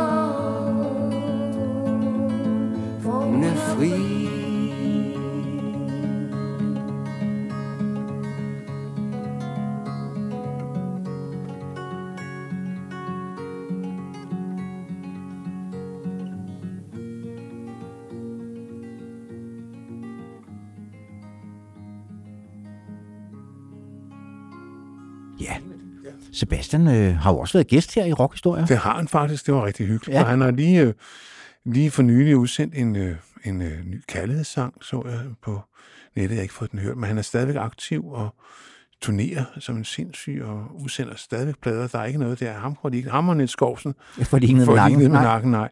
Øh, og, øh, men en af de ting, som faktisk sjovt nok sådan fik en slags comeback der i, øh, i starten af 70'erne, det var det gamle Hollywood. Man begyndte at, øh, at dyrke de der øh, ikoner fra før øh, filmerne ligesom blev frisat. Man gik tilbage til Marilyn Monroe og Humphrey Bogart og på den der Roxy Music-plade, der er et nummer, der hedder 2HB. Det var HB. En det var til Humphrey Humphrey Bogart, ja. og Marilyn, Elton John lavede jo Candle in the Wind, og den der stil fra 20'erne og 30'erne sneg sig også ind i, i, i grafikken på det tidspunkt. Og den tog Ray Davis for The Kings faktisk helt ud i den 20. potens, kan man godt sige, med det nummer, der hedder Celluloid Heroes, fra en plade, der hedder Everybody's in Showbiz, som kom i 1972, som var en lidt en mærkelig dobbelt-LP. Der var en studie-LP, og så var der en enkelt live-LP, så man godt høre, der var ikke en helt koncert. Det skulle nok have været en dobbelt live-LP, hvis man skulle have haft den. For jeg så dem i de år der. De var et Godt super liveband, godt ja. liveband. De optrådte, de havde blæsergruppe, og han havde ligesom fundet sig selv som showman. Men selvom øh, det ikke var en af deres bedste plader, øh, så var der det her nummer på som et af deres bedste numre. Ja. Celluloid Heroes. Som en besyngelse, kan man sige, af berømmelsens korthed. Altså, hvor, Ja. Og celluloid er jo det, er, er jo det hvad hedder det, materiale, man lavede film. som er meget forgængeligt, ikke? Ja. Som er meget forgængeligt. Og, øh, Og det er jo også, han, altså han synger jo ikke om nutidens Nej. filmstjerner. Det er jo ikke, hvis det skulle have været 72, hvad er det sådan noget, Faye Dunaway, Robert Redford, ja, eller Ja, ja. noget, som han nok burde have nævnt, men det er ikke dem, han nævner. Nej, han nævner alle de der store stjerner, som på det her tidspunkt allerede er historie, Ja. ja. kan man godt sige. Og øh, Men som sagt, det er en øh, ikke en af de bedste Kings-plader, Everybody's in Showbiz, men som du var inde på før, Celluloid Heroes er et fantastisk nummer. Ja. Og det jeg tror egentlig mere- aldrig, det kom som single, gjorde det det? Jo, Jeg tror- tror... de er forkortet der, og det, det er heller ikke et nummer, der rigtig kunne tåle at blive forkortet. Nej. Altså, Så man er nødt til at købe Everybody's in Showbiz. Ja, eller sådan, ja, der findes også en best of for den periode. De kommer jo over på RCA efter øh, de gyldne år på Pie. Starter med et mesterværk, Muswell Hillbillies. Så går han jo helt konceptvejen. Han laver den der Preservation Act 1 og 2, som igen sådan Bob, Ja, Bob, ja, ja, Bob, ja. og du ved, altså det er lidt langt, lidt, Disgrace ja, og- lidt ja, langt ja. i spyttet bliver det sgu, ikke? Øh, men øh, men øh, her er han så stadigvæk ikke gået full time i concept mode, og ja, Celluloid Heroes, den holder vi meget af. ja, som kom den 25. august 1972.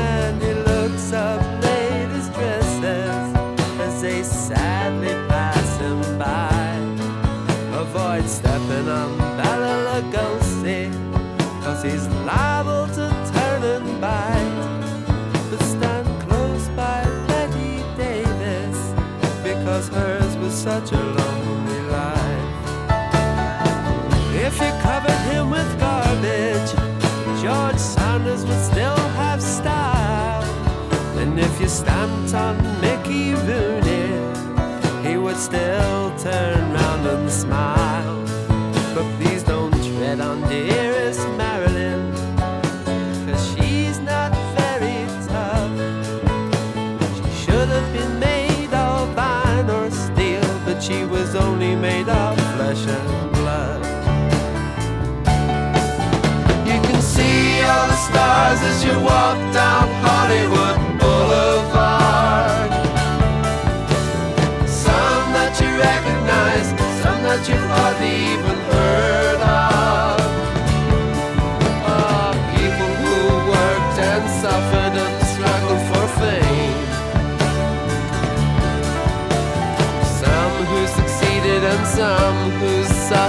be.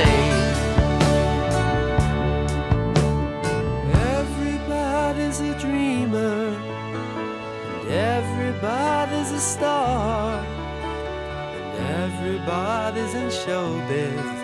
It doesn't matter who you are, and those who are successful.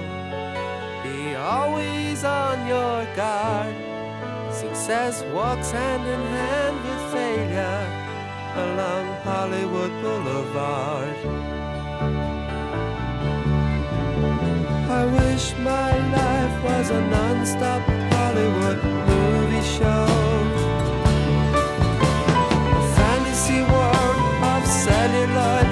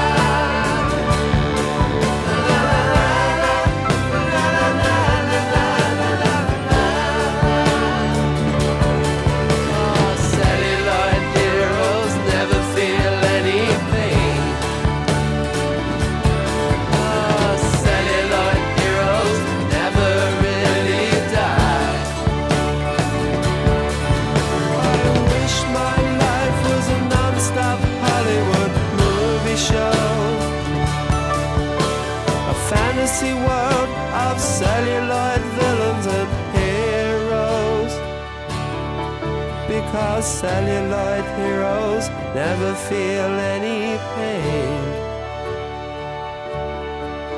And celluloid heroes never really die.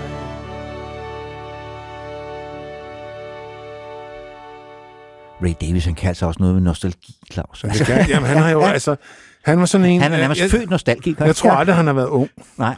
Altså, han er sådan en af dem, der, er født gammel, og fra starten har længtes efter... En tid, som en, ikke, en måske tid, ikke har været der. som aldrig har fandtes, ja. ja. Det, er, det er nok det, der karakteriserer nostalgi. Var det ikke øh, Simon Boas erindringer, der hedder nostalgi er ikke, hvad de har været. No. Alt, hvad der har været, ja. ja. Men øh, vi skal også til en anden af de unge døde, øh, eller unge, altså Sandy Denny, hvor gammel blev hun egentlig? Hun døde i 1978, så hun, ja. jeg tror, hun blev 36. Det tror jeg Faldt også. ned ad en trappe i en brand. Ja. ja. Hun var jo dybt alkoholiseret. Øh, og også det, man kan kalde et kultnavn, og en sangerinde, som vi to jo har en, en stor svaghed for. Ja, hun starter jo faktisk i Strawbs, Ja. og så bevæger hun sig videre gennem Fairport Convention, hvor hun er med på deres, nogle af deres allerbedste plader. Og så kommer, danner hun sammen med sin mand, øh, daværende mand, øh, bandet Fothering Gay, som kun indspiller en enkelt plade. Dem har vi spillet et nummer med for nylig, Banks of the Nile, en antikristsang. Ja. Og så går hun så solo, hvad alle ligesom havde forventet, hun skulle. Det gør hun ret sent i karrieren. Jeg tror, hun er over 30, før hun, hun debuterer. Øh, og øh, der er ikke nogen af hendes plader, der er helt støbte. Nej. Det er der ikke. Og det er også en mærkelig miskmask af coverversioner, og egne sange og så videre, men hvis man skal... Ja, jeg kan faktisk godt lide dem alle sammen, men, men den, vi skal spille et nummer fra, den hedder Sandy, som er det andet i rækken, øh, er nok det bedste Det er af nok dem. det bedste ja. af dem, ja. Og det nummer, vi spiller, det er et af hendes egne kompositioner, The Lady. Og øh, det er sådan øh, over det, man godt kan kalde barok-pop-genre. Det vil sige, der er julet et stort orkester ind. Øh, det er gennemarrangeret og så videre, men igen, stjernen i foretagendet er jo hendes stemme, og så er det en god sang. Ja. Fantastisk sangerinde, men hun er jo også en, en sangerinde, som deler vandene, fordi hun har jo den der meget lyse, meget folkagtige stemme, som jeg ved tørner nogen fuldstændig af. Men Ja. jeg kan godt lide det. Ja, og jeg er på din side her, Ja. Henrik. Så hun skal være velkommen i rockhistorie, og hun skal være velkommen med The Lady fra albumet Sandy, som kommer der efter. Hvor vi jo så igen støder på John Wood, som jo producerede, ja. hvad hedder det, Nick. Drakes uh, Pink Moon. Han er inde over som, som engineer på den her plade, som er produceret af Trevor Lucas, som ham hun var gift med, og som hun dannede bandet Fothering Gay sammen med. Ja. og som, øh, hvad hedder det, kom på The Island Records, hvor rigtig meget den engelske folkrock jo kom på. Så, så ja, lad os høre The Lady med Sandy Denny.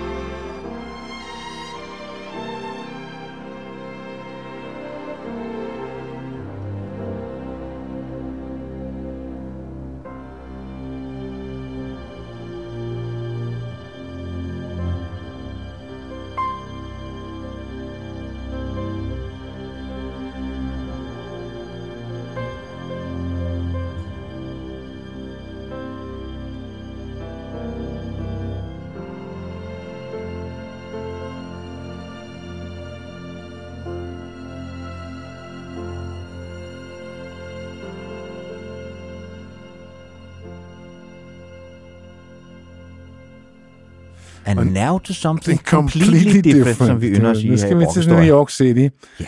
Og vi skal til en, øh, til en mand, som ændrede jazzens og rockens retning af flere omgange i sit liv. Ja, det må man sige. Han har vel omskrevet jazzhistorien 4-5 gange. Eller et jeg, eller og det var måske mere ham mere end nogen anden, som introducerede elektriske instrumenter i jazzen, som i mange år var meget sådan puristisk plade rock, det var det onde, og jazz, det var ligesom, det var ligesom sådan hævet over elektrisk forstærkning. Det Ja, ville Miles Davis skide på. Ja, for han havde jo ører i hovedet, så han kunne godt høre, at for eksempel Jimi Hendrix og Sly Stone, de havde fat i den lange ende på Ja. en eller anden måde. Så det ville han også. Det vil han inkorporere. Ja. i sit udtryk, og han udsender faktisk i 1969 et album, der hedder Bitches Brew, som er står som sådan en skillevej, hvor jazzen bliver simpelthen nødt til at beslutte sig for, om den vil følge med tiden, eller om den vil på museum. Ja. Og det er rigtig mange af de musikere, han bruger, bliver stjerner i 70'erne. Herbie Hancock, Chick Corea, John McLaughlin. Øh, hele det der slæng der, de er alle sammen øh, udstået deres studietid hos Miles. Ja. Og hvad hedder det? Den plade, vi skal høre et nummer fra, On the Corner, er en super, super fed plade. Den jeg hørte jeg den ikke i 72, det må jeg Nej, det må jeg sige, det gør jeg fandme heller ikke. Men en super fed plade, men jo også en, der delte vandene, som du var inde på, altså fordi der var rigtig mange jazzpoetister, som syntes, han solgte ud. Ja. Øh, Og han spillede jo også på Fillmore East og Fillmore Ja. West, der spillede til rockfestivaler. Men altså, hvis man nu rigtig gerne vil sælge ud, Claus, så havde man nok ikke lavet On the Corner, fordi det var, det, det var jo ikke sådan en, der plade, der strøg lytteren med hårene. Lad os Nej, bare sige det sådan. det er og der ikke nogen af de plader fra den nej, tid, der det er gør. også sådan en, altså jeg skal ikke sætte den på, når fruen er hjemme. Lad Nej, bare det sige det jeg sådan. forstår fuldstændig, hvad du mener. Ja. Så den Kalder hører jeg, når jeg det lige musik? Altså, ja, ja, lige præcis. Men jeg, det gør så, vi. jeg er jo så jeg, venlig som jeg er, så har jeg jo valgt det måske nok mest imødekommende nummer fra Du er jo venligheden selv, Henrik. Det Der er jo hedder Black Satin, som faktisk i sin tid blev udsendt som single under titlen Molester, hvor det så ikke blev noget i. Nej, mærkeligt, ikke? ja. ja. Men øh, altså, igen, en kunstner, der skiller vandene. Hurra for det. Øh, take it or leave it. Det er i Jeg hvert synes fald... også lige, vi skal ind på noget meget vigtigt her øh, i forbindelse med Miles Davis i den her periode, og det er produceren Theo Macero, ja. som jo... Editerer. Altså, fordi de jammede jo bare Ja. i anlagt. Jeg har, jeg har sådan 6 CD-boks med de komplette jams, eller i hvert fald øh, så langt man nu kan komme fra On The Corner Sessions, hvor man ligesom kan høre. Og det sad han jo så bagefter og klippede sammen. Ja. Så han, han burde egentlig have været medkrediteret som, som komponist, hvis du spørger mig. Det gør man ikke, når man spiller med Miles. Nej. Der er der ikke noget, der hedder med, med akkreditering. Nej, Det tror jeg ikke. Men han har i hvert fald haft en meget, meget vigtig rolle, og, og måske en af de første, hvor produceren for alvor gik ind og ligesom øh, overrulede musikerne, nærmest, Ja. ja. skal vi sige. Ikke? Ja. Men Miles var jo også meget... Altså, han købte jo de der edits. Altså, han, Ja, ja, ja. Og han var ikke selv med til at lave dem. Nej. Altså, han, det klarer du. Ja. Ja. ja. Tillid, Henrik. Ja, Ja, det Tillid, ja. det er der for lidt af. Ja.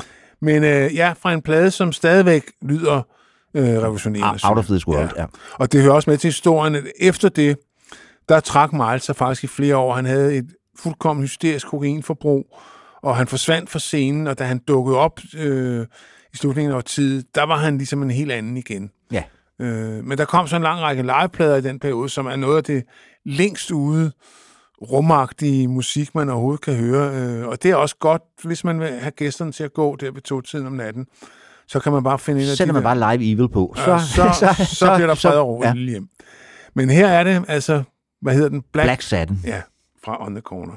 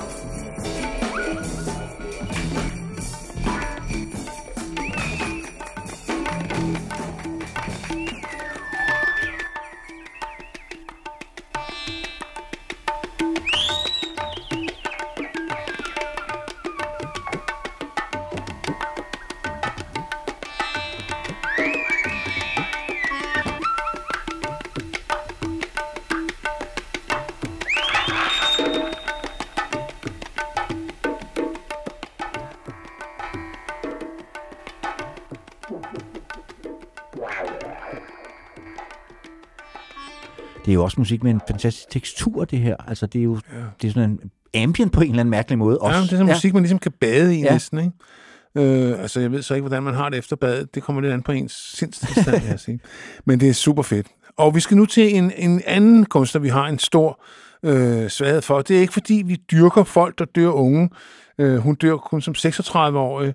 Elis Regina, den brasilianske øh, sangerinde og sangskriver, en kæmpe kunstner. Ja, Men en, det er, fordi hun, en over, overdosis af en blanding af vermut, kokain og nervepiller. Så det skal I holde jer fra, venner. Ja, ja den, den, den fungerer ikke. Hun dør Nej. i 82.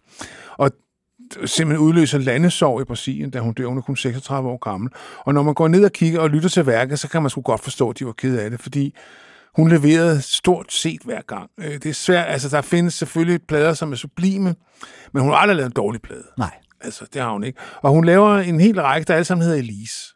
Ja, hun er lidt ligesom François Så, Sardi ja. og så videre, så hedder de, altså, så man kan, det er svært at finde ud af, hvor, Ja. hvor, hvor, hvordan man skal rode rundt i, i diskografien og så Ja. videre. Ja. Jeg tror, at den, vi har valgt, der kom, den der kom i 72, det var hendes tredje, øh, altså et værk, der tror jeg, der er hvad, en 18, 16, 18 LP det hele.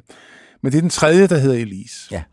Og vi har valgt det nummer, der hedder Mukuribe, som jeg ikke aner, hvad det betyder. Det burde jeg måske have fundet ud af. Men øh, jeg har det lidt sådan, det snakkede vi også om, da vi havde Signe Svendsen inde, at nogle gange, så er det ikke så vigtigt, om man kan forstå, hvad der bliver sunget. Man Nej, læner man sig forstår ligesom det ind jo i lyden. alligevel, og det, Ja. jeg synes faktisk, det kan være en befrielse nogle gange. Altså, jeg er heller ikke særlig god til fransk, og jeg har jo en stor, som nogen sikkert ved, ja. svaghed for François Sardi, for jeg ved godt, hvad hun synger om. Og vi ved også godt, hvad jeg lige synger om Ja. her. Det er noget øh, lidt trist og alligevel lidt lækkert. øh, Og sådan. Det er bare et nummer, man, der svøber sig om en på den smukkeste måde. Og hvis ikke man kender hende, så synes jeg, at man skal gå til værket, fordi det er kolossalt, og det er fantastisk. Ja. Så bare spring ud i det, venner. Ja.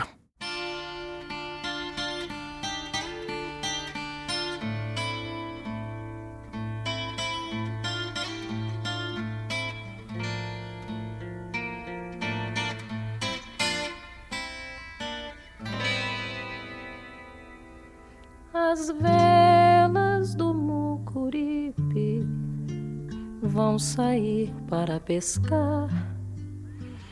Vou levar as minhas mágoas para as águas fundas do mar.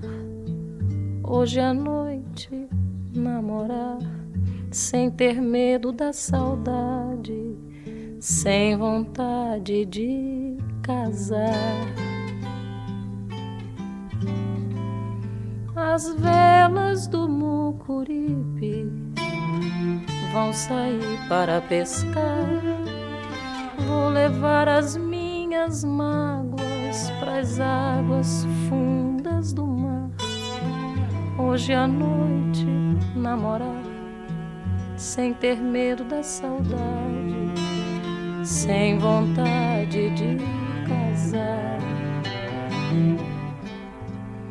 Calça nova de riscado, paletó de linho branco, que até o mês passado, lá no campo, ainda era flor. Sob o meu chapéu quebrado, o sorriso ingênuo, franco, de um rapaz novo, encantado com vinte anos de amor.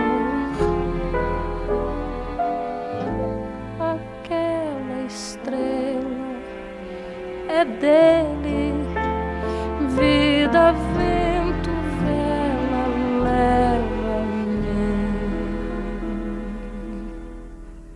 daqui.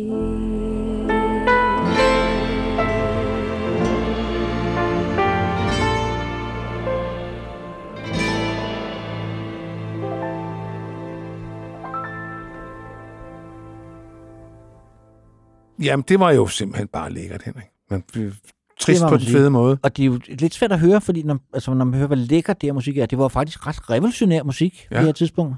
Ja, altså det var jo hele den bevægelse, der skete i Brasilien fra de sene 60'er op gennem 70'erne, som hed Tropicalia, som jo også var en slags modstandsmusik, fordi obersterne jo kuppede demokratiet, og der var rigtig mange af af de der musikere, de måtte jo flygte til Europa eller Amerika. Ja. Bosætte sig ja, i eksil, fordi de simpelthen blev forfulgt i hjemlandet. Ja. Ja, Elis måtte jo så, blev så boende og måtte jo så for at få lov til at blive synge en sang, hvor hun hyldede diktaturet. Men selv det tilgav folket mm. hende, da det var overstået. Ja. Så ja. Nu skal vi til Düsseldorf. Ja, Køln skal vi Nej, faktisk. vi skal til Køln. Ja, men det er stadig i Tyskland. Ja, ja, så, Tyskland. så langt enige kan vi blive. Hvis jeg ser one Stradivarius, you see in the morning. Jamen, det er Ja. ja. rigtigt. Vi og vi er nået frem til november måned, og så skal man jo huske at tage sine C-vitaminer, Claus. Det skal man.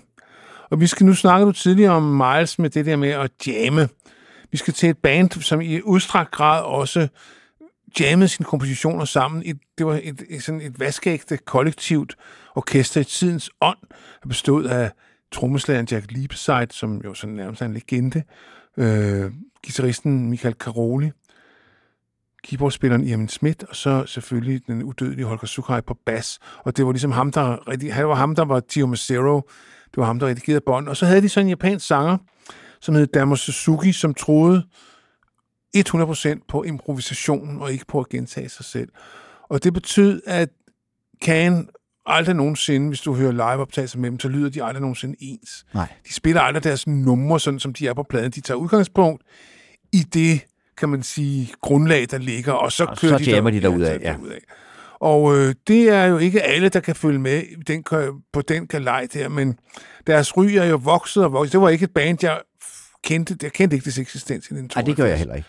Altså, Det var, det var ikke en del noget- af den såkaldte krautrockbølge, ja. Som man kaldte det dengang, og som jeg først opdagede med, det har været i 75, da Autobahn øh, med kraftværk kom ja. Frem. Fordi det var sådan et, der blev spillet i radioen, der spidsede man sådan alligevel øre. Hov, det lød da ikke sådan noget, man havde hørt før. Men første gang, jeg rigtig blev mærke i Karen, det var, at øh, Johnny Rotten, da han så blev John Lydon og dannede Public Image, der var han med i et eller andet radioprogram, hvor han skulle spille sine yndlingsplader. Og der fik jeg sådan en kassettebåndsoptag. Det var jo dengang med kassettebånd. Ja. Og der hypede han jo Can helt vildt, og så tænkte jeg, hvis, Hvis Johnny synes, det er godt, så må så, det jo være godt. Så må det være godt, ja, ikke? Og det var det jo også. Det var det også. Øh, Især de her år med Dama, øh, Dama Suzuki, synes jeg øh, virkelig... Ja, altså jeg vil nok sige, den plade, der hedder Tago Margo, og så den, vi har spillet et nummer fra, ikke Bamiasa. Det er ligesom de to, man skal Og starte Future med. Days og og Future Days er også ja, rigtig ja, god, de ja. tre der. Ja, men øh, det er også de tre, som jeg har, så, så nemt er det. Og det er alle sammen med ham. Han går så ud, og så overtager de selv vokalerne. Det bliver aldrig helt lige så vildt og mærkeligt igen, øh, fordi de simpelthen ikke er så dumdristige, Nej. som Suzuki Jeg er. kan faktisk også godt, de, godt lide den første karnblad, hvor den amerikaner, Ja, der synger er en rigtigt. amerikansk Vietnam-veteran, som er flygtet til Tyskland. Det er som rigtigt. er Den er kommet, også øh, super fed, ja. ja. Monster Movie hedder Ja, pladen. Jeg kan huske, hvad fanden Malcolm et eller andet hedder. Ja, Ja, er den er super fed også. Også ja. det, ja. Ja, men man, det, er altså, og så kan man da sagtens høre, der er også kommet rigtig meget på. Den sidste, der er kun en tilbage af dem nu. De er alle sammen døde på nær, øh, hvad hedder han, Irmin. Øh, øh, Irmin Schmidt som keyboardspiller, som er ham, der ligesom står for arven nu og varetager det. Han har altså sluppet en del af, altså re- været nede og kigge på alle de der spolebånd, som de har liggende for. De optog alt, hvad de lavede. Ja. Så der er kommet rigtig meget postumt. Øh, Men her er den, øh, noget, som de faktisk udsendte som single.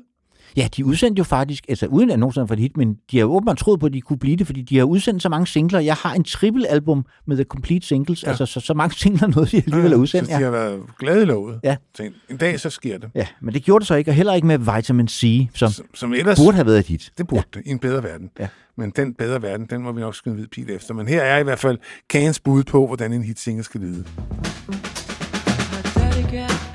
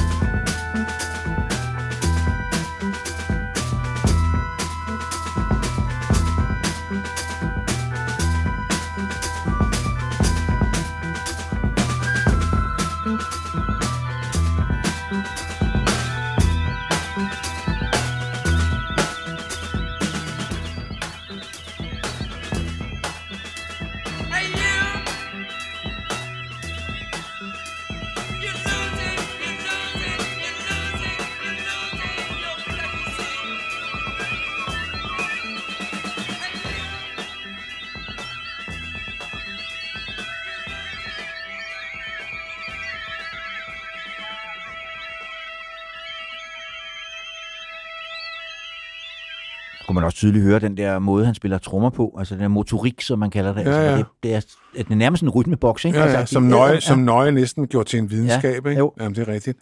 Øh, jamen, han var en super trommeslager, øh, Jack Lipside. Ja, men som sagt, det var ikke et band, der gjorde det store væsen af sig i 1972, øh, medmindre man var lige inde i de cirkler. Og der var jo nogen, altså de havde jo et stort publikum, Ja. ja. men måske nok mest i universitetsmiljøer ja. og sådan noget. De nåede ikke ud til, til kokke, det Nej, det gjorde de altså ikke. Det gjorde de ikke. Men det gjorde uh, Lou Reed i 1972, Ja, ja, fordi det han fik et kæmpe hit med det nummer, der hed Walk on the Wild Side. Ja, som faktisk på en eller anden måde placerede ham på landkortet. Det- På det tidspunkt, det eneste, jeg kendte til Lou Reed, det var nede i ungdomsklubben, der havde de bananpladen, den blev kaldt skrub A-pladen.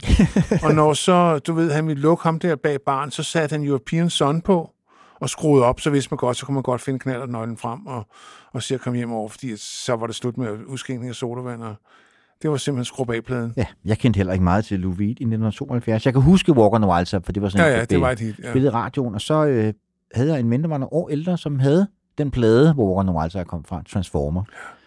Og det var sådan en plade, man kunne bare, der er nogle plader, man kunne bare se, det er en god plade. Der er Ja, det ja. der Mick Rock-billede på cover, med Ja, sådan ja, lidt ja. øh, sminket ansigt med Lou Reed. Og så var der bagpå var der sådan et billede af en mand, som havde et eller andet i bukserne, vi var meget fascineret af. Ja. Ja, lidt større end det, man selv kunne Ja, præstere. Ja, det der, helt ja. sikkert. Det kan jeg tydeligt huske.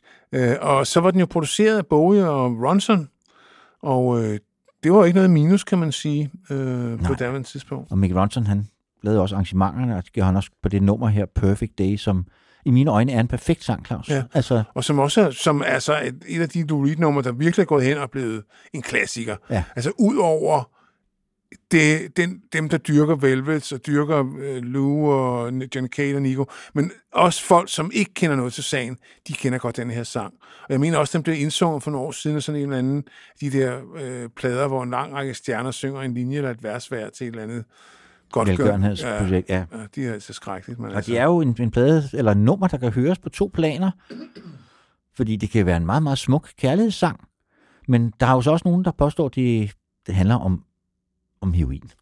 Ja, det var der mange sange, der gjorde på det tidspunkt. Ja. Men skal vi ikke bare sige, at det er en kærlighedssang? Jo, lad os, lad os Jeg er slå det jeg er fast i lidt dag. træt. I dag er jeg træt af heroin. Ja. Så lad os høre en øh, perfekt kærlighedssang øh, fra en af en sangskriver, som vi jo elsker højt.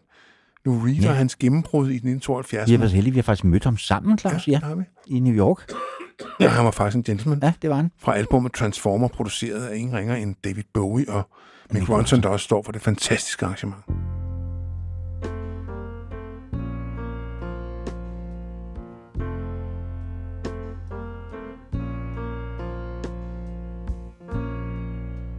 Just a perfect day.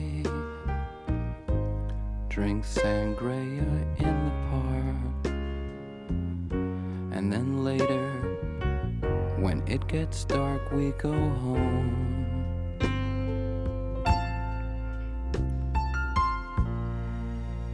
Just a perfect day.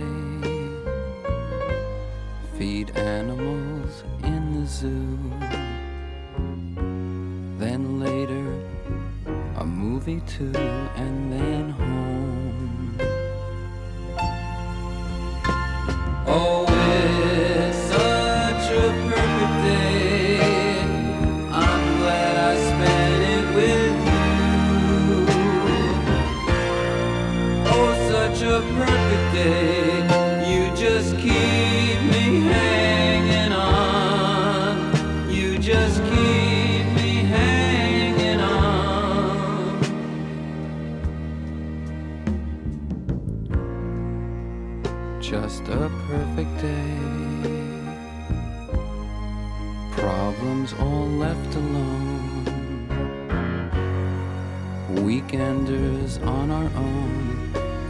such fun.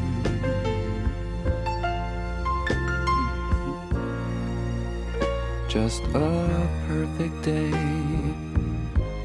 You made me forget myself.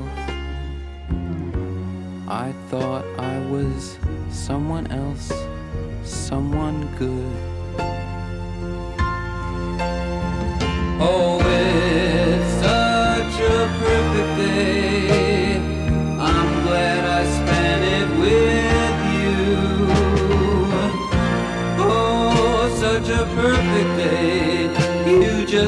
keep me hanging on.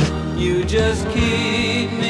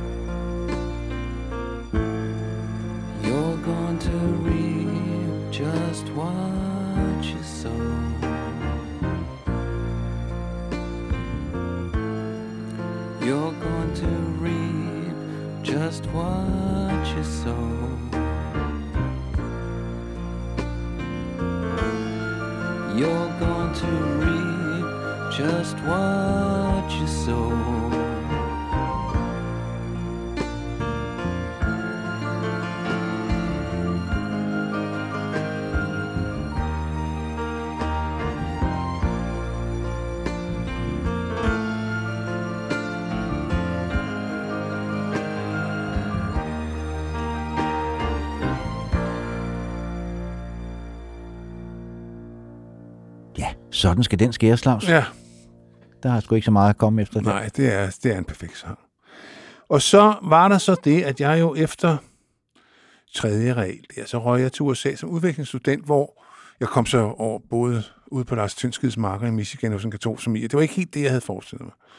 Men jeg var i Amerika, det var ligesom det vigtigste. Og der var så meget sådan, at når weekenden kom, så, sad, så kørte man rundt i biler og hørte, der var noget, der 8-track tapes.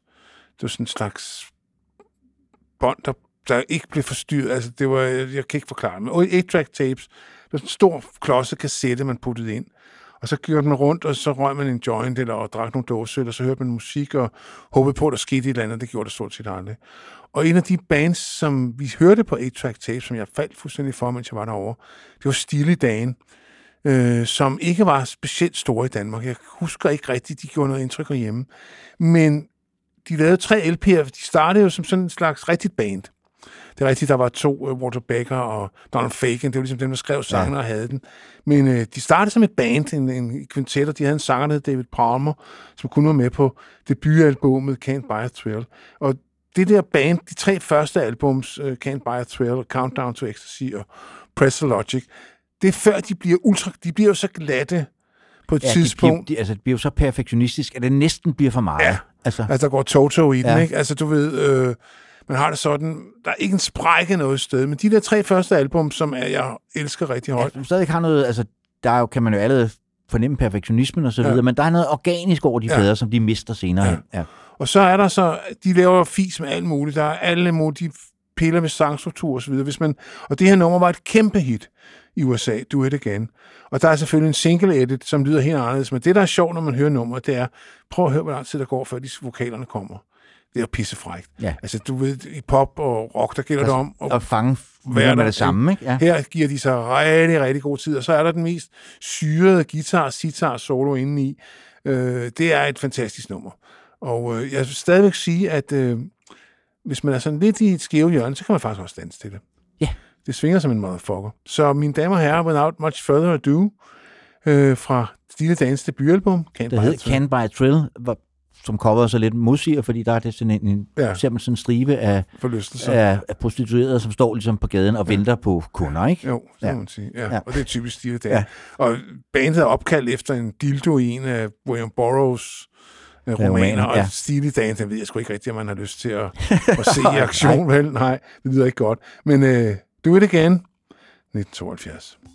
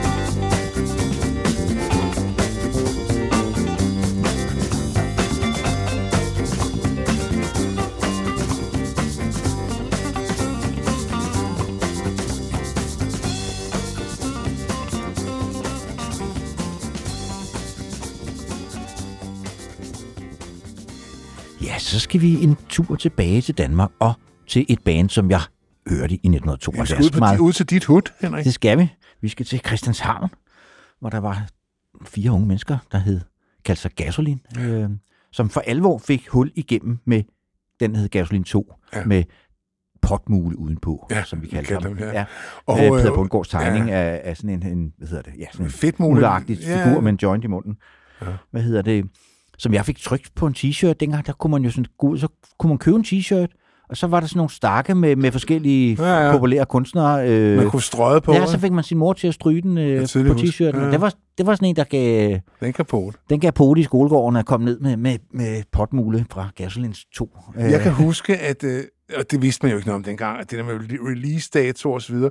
Men et tilfælde var jeg, der lå en pladebutik oppe i Usrødscenteret, hvor jeg var oppe, og øh, ved et tilfælde kom jeg samme dag, som den kom, Gas 2. Vi havde været rigtig vilde med etteren, og øh, tremastet beton, og øh, Lille Henrik er død som en sild, og alt det der. Vi var helt vilde med det. Det var lige os. Så jeg kom ind i butikken, da den lige var landet, og sagde, der kommer en ny gaslinplade, og så sagde han, hvis du køber den, sagde han, så, så fu- fik jeg, kunne jeg få en hel håndfuld af sådan nogle stickers med potmule øh, med. Og den kostede, jeg, jeg lod prisskiltet sidde 59,5, og det var altså, jeg havde 60 kroner. Det var mange penge. Ja, ja. Og jeg havde lige fået knaller. Øh, jeg var helt op og stød over det der, du ved. Så købte jeg den, og så havde jeg alle de der stickers, og så kan jeg huske, at vi stod jo altid og røg nede på lokummerne.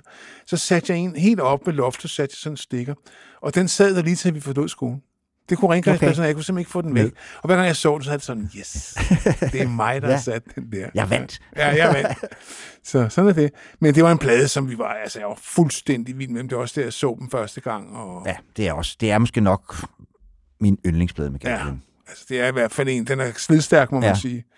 Øh, og modsat mange af de andre, så er der altså et, ikke et eneste nummer der på, hvor man tænker, ah, drenge. Det er der altså ikke. Der er Nej. kun gode sange. Så. Men du har valgt måske den allerbedste, Henrik. Ja, det er deres anden store københavnersang. Den første var jo Langebro, som jo så egentlig handler om Knibbelsbro. Det var så klodset at synge Knibbelsbro, ja. så det bliver Langebro i stedet for, men den foregår jo faktisk, hvis man Ja. kender sin københavnergeografi, Ja. så foregår den på Kni- Knibbelsbro. Ikke? Øh, og det gør... Øh, Se din by for tårnet op også. Den starter jo i hvert fald med, at de snegler sig op i Frelserkirken og ligesom kigger ud Ja. over byen, og så bliver de Og forskellige... hvad er det, der er specielt ved Frejserkirkens spir, Henrik? Det er, at det er ja. Omvendt snået af alle ja. Andre spir i verden. Ja. Hvad hedder det? Og det er faktisk sådan... Altså, jeg har været deroppe nogle gange i dag. Det er faktisk sådan lidt... Man skal ikke lide meget af højdeskræk. Nej, der er altså, man kommer også Ja. til værs. Ja, Det kan man. det gør man. Og det er bare, ja, det er bare en smuk, smuk, smuk sang. Øh, Ja, det er virkelig. Hvor de synger om uh, Nørrebro og Vesterbro og ja, helt til Klampenborg og sådan noget. Ja, ja. Østerbro bliver sovn har ikke nævnt. Nej. Nej det, det, Det var dengang, man kaldte det sherrybæltet. Ja. Men øh, ja, det har også ændret karakter, må man sige. Ja, men uh, ja. Se din by for tårnens top med Gasolin, der så dagens lys den 17. november 1972. Se din by op fra tårnets top. Tag for eksempel ud til Frelserkirken, og så snegl derop. Mærk vinden suse i dit hår. Den kommer måske helt ude fra Klampenborg.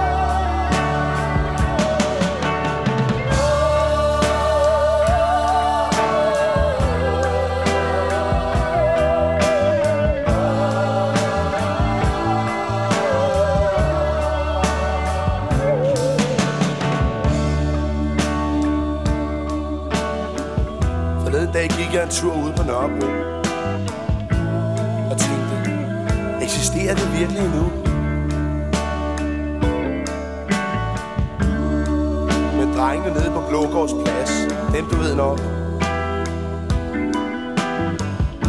De er jo af sten, og ikke af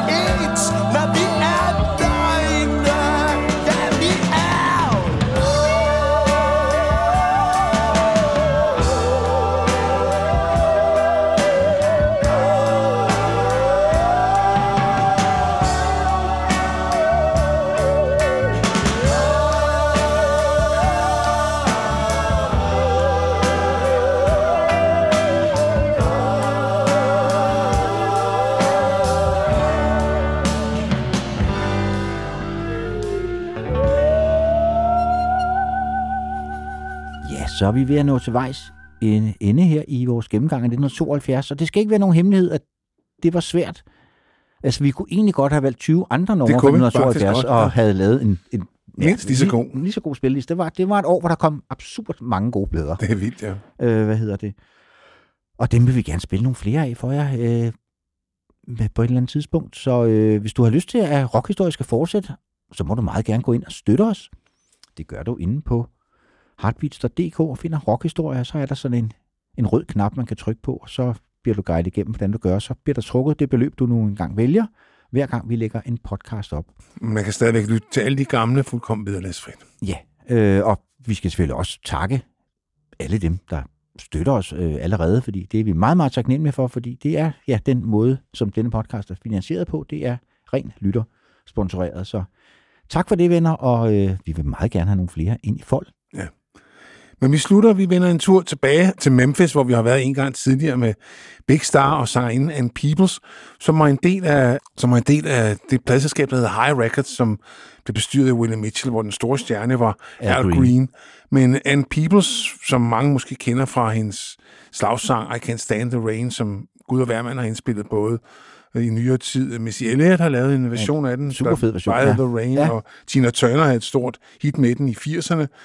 Uh, the original is still the greatest, vil ja. Jeg sige. Men hun var virkelig en af de der soulsanger, der sang helt ned fra fodsålerne. Hun er lidt uretfærdigt glemt med årene af en people, synes jeg. Ja.